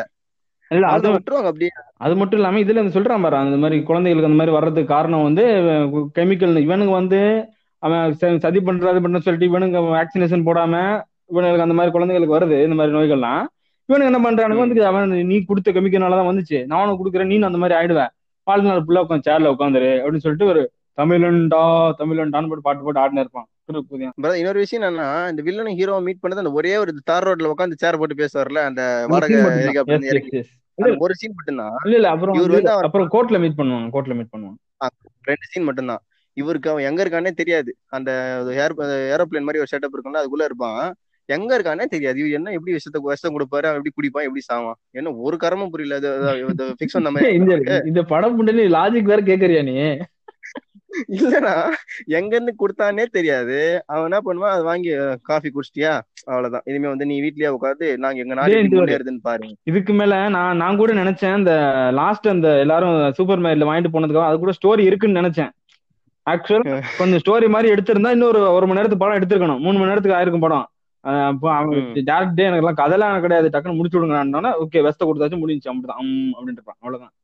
வேற என்ன பண்றது? அதுவுமே இந்த சீன் ஆக்சுவல் படத்தை எடுத்திருக்க மாட்டேன்னு நினைக்கிறேன். எண்டு கிரெடிட் மட்டும் தான் இதே போட்டிருந்தாங்க கிளைமேக்ஸ் அப்புறம் இன்னொரு விஷயம் என்னன்னா வழக்கம் போலவே ஒரு ஹீரோயினை வந்து அப்ஜெக்ட் அப்ஜெக்டிஃபை பண்ணியே படத்தை ஓடுறதுன்னு முடிய அந்த ஹீரோயின் வந்து சும்மா இப்படிதான். இந்த ப்ளூ சட்டை மாறன்னு சொல்லிடுவாரு பாத்தீங்களா? சர்க்கார் படத்துல. எல்லா படத்துலயும் ஒரு லூஸ் இருக்கும். ஹீரோனாலே லூஸ் தானே? எல்லா படத்துலயும் லூஸ் இருக்கும். அந்த மாதிரி இந்த படத்துலயும் ஒரு லூஸ் இருக்கு. ரெண்டு பாட்டுக்கு வந்து டான்ஸ் ஆடுது. அப்புறம் இடையில வந்து லவ் சீனிங் வருது. அவ்வளவு வேற ஒண்ணுமே கிடையாது. இந்த படத்துக்கு அந்த பொண்ணு எடுத்துக்க வேண்டிய தேவை கிடையாதுன்ற மாதிரி. இந்த படத்துல அந்த மாதிரி தான் தேவையே கிடையாது அந்த பொண்ணு. கதையும் இல்ல. என்ன பண்ணாலும் புரிய சரி பிரதர் இந்த படத்துல இருந்து ஹீரோ இத டைரக்டர் என்ன மெசேஜ் சொல்ல வராரு அப்படின்னு நீங்க நினைக்கிறீங்க? அதை சொல்லுங்க. டேரக்டர் என்ன சொல்ல வர்றாருன்னா நாட்டுல வந்து யாருமே விவசாயம் பண்றது கிடையாது. ஓகேவா அது மட்டும் நாம நாட்டுல யாரும் விவசாயம் பண்றதே கிடையாது. எல்லாருமே வந்து படிச்சு கார்பரேட் கார்பரேட் அடிமையா போயிட்டோம். நம்ம வந்து கார்பரேட் போனா கார்பரேட் அடிமையா இருப்போமா? நம்ம விவசாயம் பண்ணா நம்ம விவசாயத்துக்கு முதலாளியா இருப்போமா? ஆனா முதலாளியா அது வேற கார்பரேட் பயப்படுவாங்க இடையில ஒரு சீன் வேற வரும். அவங்க எல்லாம் விவசாயம் பண்ண ஆரம்பிச்சுட்டாங்கன்னா அவங்க எல்லாம் முதலாளி ஆயிடுவாங்க. அவங்கள ஆக்க கூடாது அப்படின்னா அதெல்லாம் அதெல்லாம் ஆக மாட்டாங்க. அவங்களுக்கு வந்து வேலை நம்ம கூட கார்பரேட் வேலை தான் அடிமையா தான் இருப்பாங்க. நம்ம கூட அடிமை வேலை பார்த்துட்டே இருக்கணும் அப்படின்னு. சோ அந்த மாதிரி என்ன சொல்ல வர்றாருன்னா மக்கள் யாரும் வந்து எல்லாரும் படிச்சு படிச்சு வேலை இல்லாம தான் இருக்கிறீங்க. விவசாயம் பண்ண மாட்டீங்க. எல்லாரும் விவசாயம் பண்ணுங்கடா புண்டையில அப்படின்றப்பல. அது மட்டும் இல்லாம நம்மள வந்து விவசாயம் பண்ண விடாம தடுக்கிறாங்க யாரு? இலுமினாட்டி இந்த பதிமூணு குடும்பங்கள் வந்து விவசாயம் பண்ண விடாம தடுக்கிறாங்க. நம்ம நாட்டை வந்து அழிச்சு சோமாலியா மாதிரி ஆக்க போறாங்க. சோமாலியா மாதிரி ஆக்கிட்டு அவன் இங்க போய் இது பண்ணுவான். விற்பான் சாதனம் இது பொருள் எல்லாம் இங்கே வைப்பான். சோமாலியா மாதிரி ஆக்கிட்டான்னு வச்சுக்கோங்க சோமாலியா மாதிரி ஆக்கிடுவான். அதுல விலை வேற சொல்லுவான். நான் நாட்டே சோமாலியா மாதிரி ஆக்கி சோமாலியா மாதிரி ஆக்கிட்டு அதுவும் இந்தியா மாதிரி ஒரு நாட்டுல அதிகமாக மக்கள் தொகை இருக்கக்கூடிய நாட்டுல அவனுக்கு வியாபாரம் அதிகமா நடக்கூடிய நாட்டுல சோமாலியா மாதிரி ஆக்கிட்டு எங்க போய் அவன் வியாபாரம் பண்ணுவான் அப்புறம்? ஏதாவது ஒரு லாஜிக் புண்டை இருக்காடா அதுல? அது அது மாதிரி அவனுள்ள ஒரு லாஜிக் புண்டை இல்லாம ஏதோ ஒரு கருத்து சொல்ல நினைச்சிருக்கான். விவசாயம் பண்ண மாட்டாங்க ஆனா அது விவசாயம் பண்ண விடாம தடுக்கிறாங்க. இதெல்லாம் சொல்லி குழப்பி இந்த மாதிரி அப்படி இப்படி குழப்பி இந்த சாணியை குழப்பி உருண்ட மாதிரி கொடுத்து நான் கொடுத்துட்டாங்க அடுத்த வேற ஒண்ணும் கிடையாது படத்துல. உன்னோட கருத்து என்ன? சொல்லு செந்தில. இப்போ அடுத்து நான் என்ன சொல்ல நினைக்கிறேன்னா அதாவது இந்த இலுமினாட்டின்ற கான்செப்டே அதை பத்தி பேசுறவங்க எல்லாருமே உங்களுக்கு ரீசெண்டா தெரியும் நினைக்கிறேன். ஹீலர் பாஸ்கர் வந்து இந்த மசால் வடை தின்னா அந்த கேன்சர் வராது அப்படி இப்படின்னு சொன்னதுக்காகவே அவரை அரெஸ்ட் எல்லாம் பண்ணாங்க ஆக்சுவலா எப்படின்னா இந்த இலுமினாட்டி பத்தி கேன்சர் இந்த கான்செப்ட் பேசுறவங்க எல்லாருமே மனநோயாளிகள் அப்படின்னு ஒரு இது சில பேர் சொல்றாங்க. ஏன்னா அவங்களுக்கு வந்து ஒரு மன மனதளவுல ஒரு விஷயத்த பத்தி அதிகமா படிச்சுட்டு அது கரெக்டா தப்பான்னு தெரியாம அதை பின்பற்றுறாங்க அப்படின்னு சொல்றாங்க. இதோட மெயின் கான்செப்ட் என்னன்னா இப்போ ஒரு கம்பெனிக்கு கீழே நான் வேலை செய்யறேன்னு வச்சுக்கோங்க. என்னோட ஹெச்ஆர் இருக்காரு. அவர் தான் வந்து ஒரு எங்க ஏரியா எம்எல்ஏன்னு வச்சுக்கோங்க ஓகேவா எனக்கு ஒரு. பிரச்சனை. அதாவது எப்படின்னா எம்டி தான் வந்து இலுமினாட்டின்னு வச்சுக்கலாம். எனக்கு ஒரு பிரச்சனை எங்க ஏரியால. நான் என்ன பண்ணணும்? போயிட்டு ஹெச்ஆர் ஹெச்ஆர் கிட்ட சொல்லணும். அதாவது எங்க எம்எல்ஏ கிட்ட சொல்லணும். சார் இந்த மாதிரி வந்து பிரச்சனைன்னு சொன்னா அவர் என்ன பண்ணாரு எங்க எங்க ஏரியா எம்எல்ஏ தான் வந்து எங்க எங்க தொகுதிக்கு பிரதிநிதி மாதிரி. அவர் அந்த பிரச்சனையை சரி பண்ண வைக்கணும். இவங்க என்ன பண்றானுங்க? ஸ்ட்ரைட்டா எம்எல்ஏ என்ன சொல்லுவாரு? ஆஹ் எப்பா எம்டி தான்ப்பா சொல்லுவாரு அப்படின்னா இப்ப எப்படின்னா அதை எப்படின்னா எனக்கு இதுக்கு எனக்கு சம்மந்தம் இல்லப்பா. எல்லாம் இலுமினாட்டி தான் பண்றான். நான் எதுவும் பண்ண முடியாது அப்படின்னு சொன்னா அது வந்து கரெக்டா இருக்கா முதல்ல? அது அந்த இதே முதல்ல தப்பு எப்படின்னா அந்த பிரச்சனைக்கு நீங்க வந்து யார் லோக்கல் லோக்கலா நம்ம யாரை பாத்துக்கிறாங்களோ ஒரு சீஃப் மினிஸ்டர் கூட நம்மளால கேள்வி கேட்க முடியாது. ஏதாவது பிரச்சனைனா எல்லாத்துக்கும் முன்னாடி தான்ப்பா காரணம். அப்படின்னு நம்மளே நம்மள அறியாம நம்ப வைக்கிறதுக்கு இந்த கொஞ்சம் பேர் வந்து ஒர்க் பண்ணிட்டு இருக்கானுங்க. அது சீமான அளவு கூட கொஞ்சம் பெரிய அளவுல போகுது. இந்த மாதிரி படம் ஏதாவது இன்னொரு விஷயம் என்னன்னா தமிழ் சினிமால முற்போக்கான கருத்து விஷயம் மாதிரி எவ்வளவோ பேசிட்டு இருக்காங்க. அந்த மாதிரி டைம்ல இந்த மாதிரி டேரக்டர்லாம் இந்த மாதிரி பண்றது ரொம்ப மோசமா இருக்க மாதிரி இருக்கு. எப்படின்னா இவர் ஆல்ரெடி இதுக்கு முன்னாடி எடுத்த படம் வந்து போகன் நினைக்கிறேன். அந்த போகன்லயும் கொஞ்சம் பூமர்த்தனமா தான் பண்ணியிருப்பாரு. அந்த ஏதோ மந்திரம் கந்திரம் அது இதுன்னு சொல்லியிருப்பாரு. இப்போ இந்த படத்துலயும் கொஞ்சம் ஏதோ கிரிஞ்சா தான் இருக்குது. இந்த மாதிரி பசங்களாம் இப்ப- இப்போ இன்னொரு விஷயம் வச்சிங்கன்னா யூடியூப்ல இருக்கிற கண்டென்ட்டை வச்சு படம் பண்ண ஆரம்பிச்சிட்டாங்க. இதெல்லாம் எந்த அளவுக்கு டாக்ஸிக்கா இருக்க போகுதுன்னு தெரியல. இதெல்லாம் பார்த்து கொஞ்சம் செய்யுங்கப்பா இதெல்லாம் கொஞ்சம் கரெக்டா இருக்க பார்த்து பண்ணுங்க. அதே மாதிரி விவசாயத்தை வந்து யாரும் தப்பா பேசல. நாங்க சொல்றது வந்து விவசாயம் யாரும் பண்ண வேணாம்னு சொல்ல. அதை பத்தின ஒரு அடிப்படை அறிவாச்சும் இருக்கிறவங்க அதுல இறங்குங்க. இவனுங்க சொல்றத நம்பி ஒரு மாசத்துல ஒன்றரை லட்சமா?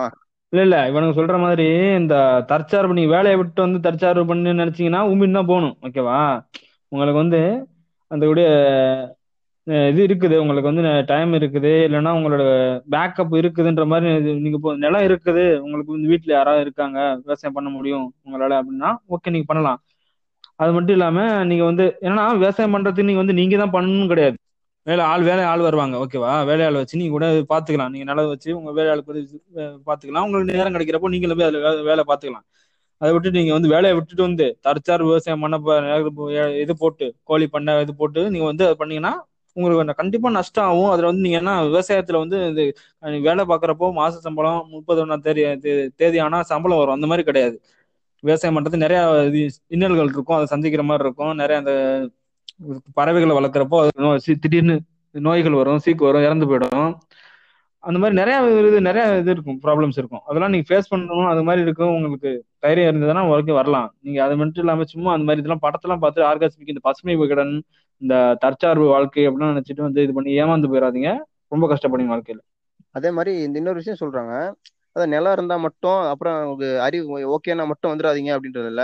அடிப்படை அறிவு அதை பத்தி உங்களுக்கு கொஞ்சமா இருக்கணும். அதை பத்தி என்ன அனுபவம் தெரியணும். நாலு பேர்கிட்ட கேட்டு என்ன ஓகேவா அதெல்லாம் நம்ம கரெக்டா இருக்குமா? தெரிஞ்சு பண்ணுவாங்க எவ்வளவு பேர் படிச்சவங்களே வேலையை விட்டு வரவங்களா இல்ல ஷைன் ஆகிறவங்க இருக்காங்க. அதை பத்தி அவங்க தெரிஞ்சு மார்க்கெட்டிங் ஸ்ட்ராட்டஜிலாம் நிறைய தெரிஞ்சவங்களால மட்டும்தான் அதை ஸ்டேபிளா நிக்க முடியும். நிலைச்சு நிக்க முடியும். அதனால கொஞ்சம் பாத்துக்கோங்க இந்த படத்தை வச்சு எல்லாம் விவசாயம் பண்ணா நம்ம பெருசா புளித்திரலாம் நினைச்சு மாட்டிக்காதீங்க எங்கேயும் போய். வீட்டுல கீட்டுல கேட்டு செருப்படி வாங்காதீங்க. நான் படிக்கலாம் போக மாட்டேன் இந்த விவசாயம் பண்ண போறேன் அப்படின்லாம் போய் பாத்துக்கோங்க இல்ல இது வந்து விவசாயம் வந்து தேவையான ஒரு இதுதான். ஓகேவா அதுக்காக வந்து மாடர்னைசேஷனை வந்து நம்ம எதிர்க்க கூடாது இல்லையா?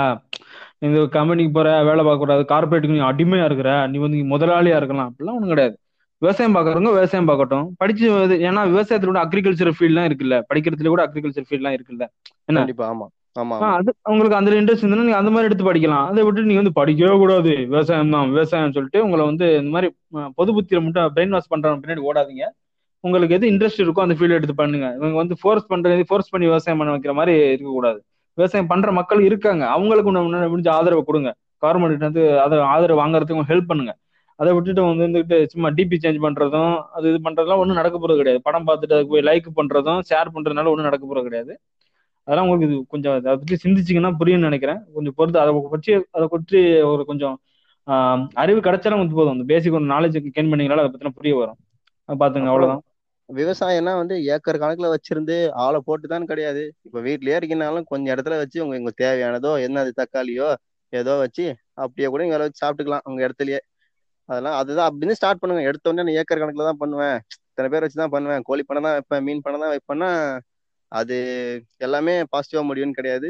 கொஞ்சம் பார்த்து இருந்துக்கங்க அந்த சீன்ல ஒரு டைலாக் வரும். அதாவது எப்படின்னா ஒரு சதவீதம் இருக்கிற ஒரு சதவீதம் ஒரு சதவீதம் நிலம் வச்சிருக்கிற வந்தேரி வந்து நம்ம நாட்டுக்குள்ள வந்து இதெல்லாம் பண்றான் அப்படின்னு அதுல இதுல வந்து எல்லா வார்த்தையும் போட்டிருப்பானு கார்பரேட் இலுமினாட்டி வந்தேரி எல்லாத்தையும் வந்து நம்ம போட்டிருப்பானுங்க இதுல வந்து.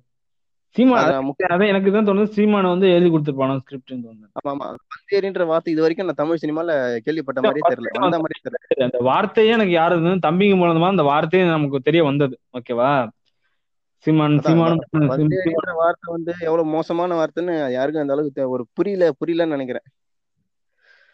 அதான் ஒரு எந்த அளவுக்கு மோசமான ஒரு ஒரு வேர்டு தான் ரேசிசம் மாதிரி ஒரு வேர்டு தான் அது. ஏன்னா நம்ம ஊருக்கு வந்து அவங்க வந்து நிறைய பேர் பொழைக்கவும் வர்றாங்க ஓகேவா? பொழைக்க வர்றவங்க இவனுக்கு வந்து நம்ம ஒரு கார்பரேட் வச்சு போட்டோன்னா அவன் வந்தேறின்றானுங்க அது மட்டும் இல்லாம இந்த தம்பிங்க எல்லாம் வந்து அந்த அதர் ஊர்ல இப்போ ஆந்திரால இருந்து இங்க வந்தாலே வந்தேறின்றானுங்க ஓகேவா? கோல்டு நீ வந்தேறின்ற மாதிரி இது ஒரு கைண்ட் ஆஃப் ரேசிசம் மாதிரி தான் ஸோ இதை பத்தி நான் டீட்டெயிலாம் அதெல்லாம் பார்த்துட்டு அப்புறம் தேவைப்பட்டா பேசிக்கலாம். ஓகே மக்களே. இதோட முடிச்சுக்கலாம். ஸோ இந்த எபிசோடுக்கு பிடிச்சிருந்தா அதை பத்தி உள்ள ஃபீட்பேக்ஸ் எல்லாம் கொடுங்க. வேற அடுத்த படம் வேற அந்த ஈஸ்வரனை பத்திலாம் ஈஸ்வரன் மாஸ்டர்லாம் சொல்லிட்டு இருந்தீங்க. அது வேற இன்னொரு படம் வேற வருது புளுத்தி பாண்டிலாம் வேற. அதெல்லாம் டைம் கிடைச்சா பார்க்கலாம். டைம் கிடைச்சா கண்டென்ட் அதெல்லாம் பாக்குற அளவுக்கு கூட நமக்கு இது வரமாட்டேது மைண்ட் வரமாட்டேது. ஸோ இது நம்ம இது வந்து நம்ம கொஞ்சம் நான் கொஞ்சம் ஆவலோட இருந்தேன் அதனால பண்ணிட்டேன். அது முடிஞ்சா நம்ம வந்து தனித்தனியா வேணாம். புளுத்தி பாண்டிக்கெல்லாம் வேணாம். நம்ம முத்தையா சினிமா யூனிவர்ஸுக்கு தனியா பண்ணிடலாம். அவரோட யூனிவர்ஸுக்கு ஒண்ணு பண்ணிடலாம். அது ட்ரை பண்ணலாம். அது அதை முடிவு பண்ணி சொல்லலாம். ஓகே மக்களே அது வரைக்கும் உங்களிடம் விடைபெறுவது உங்கள் சீம்ஸ் ராஜா மற்றும் செந்தில். நன்றி நன்றி. நன்றி.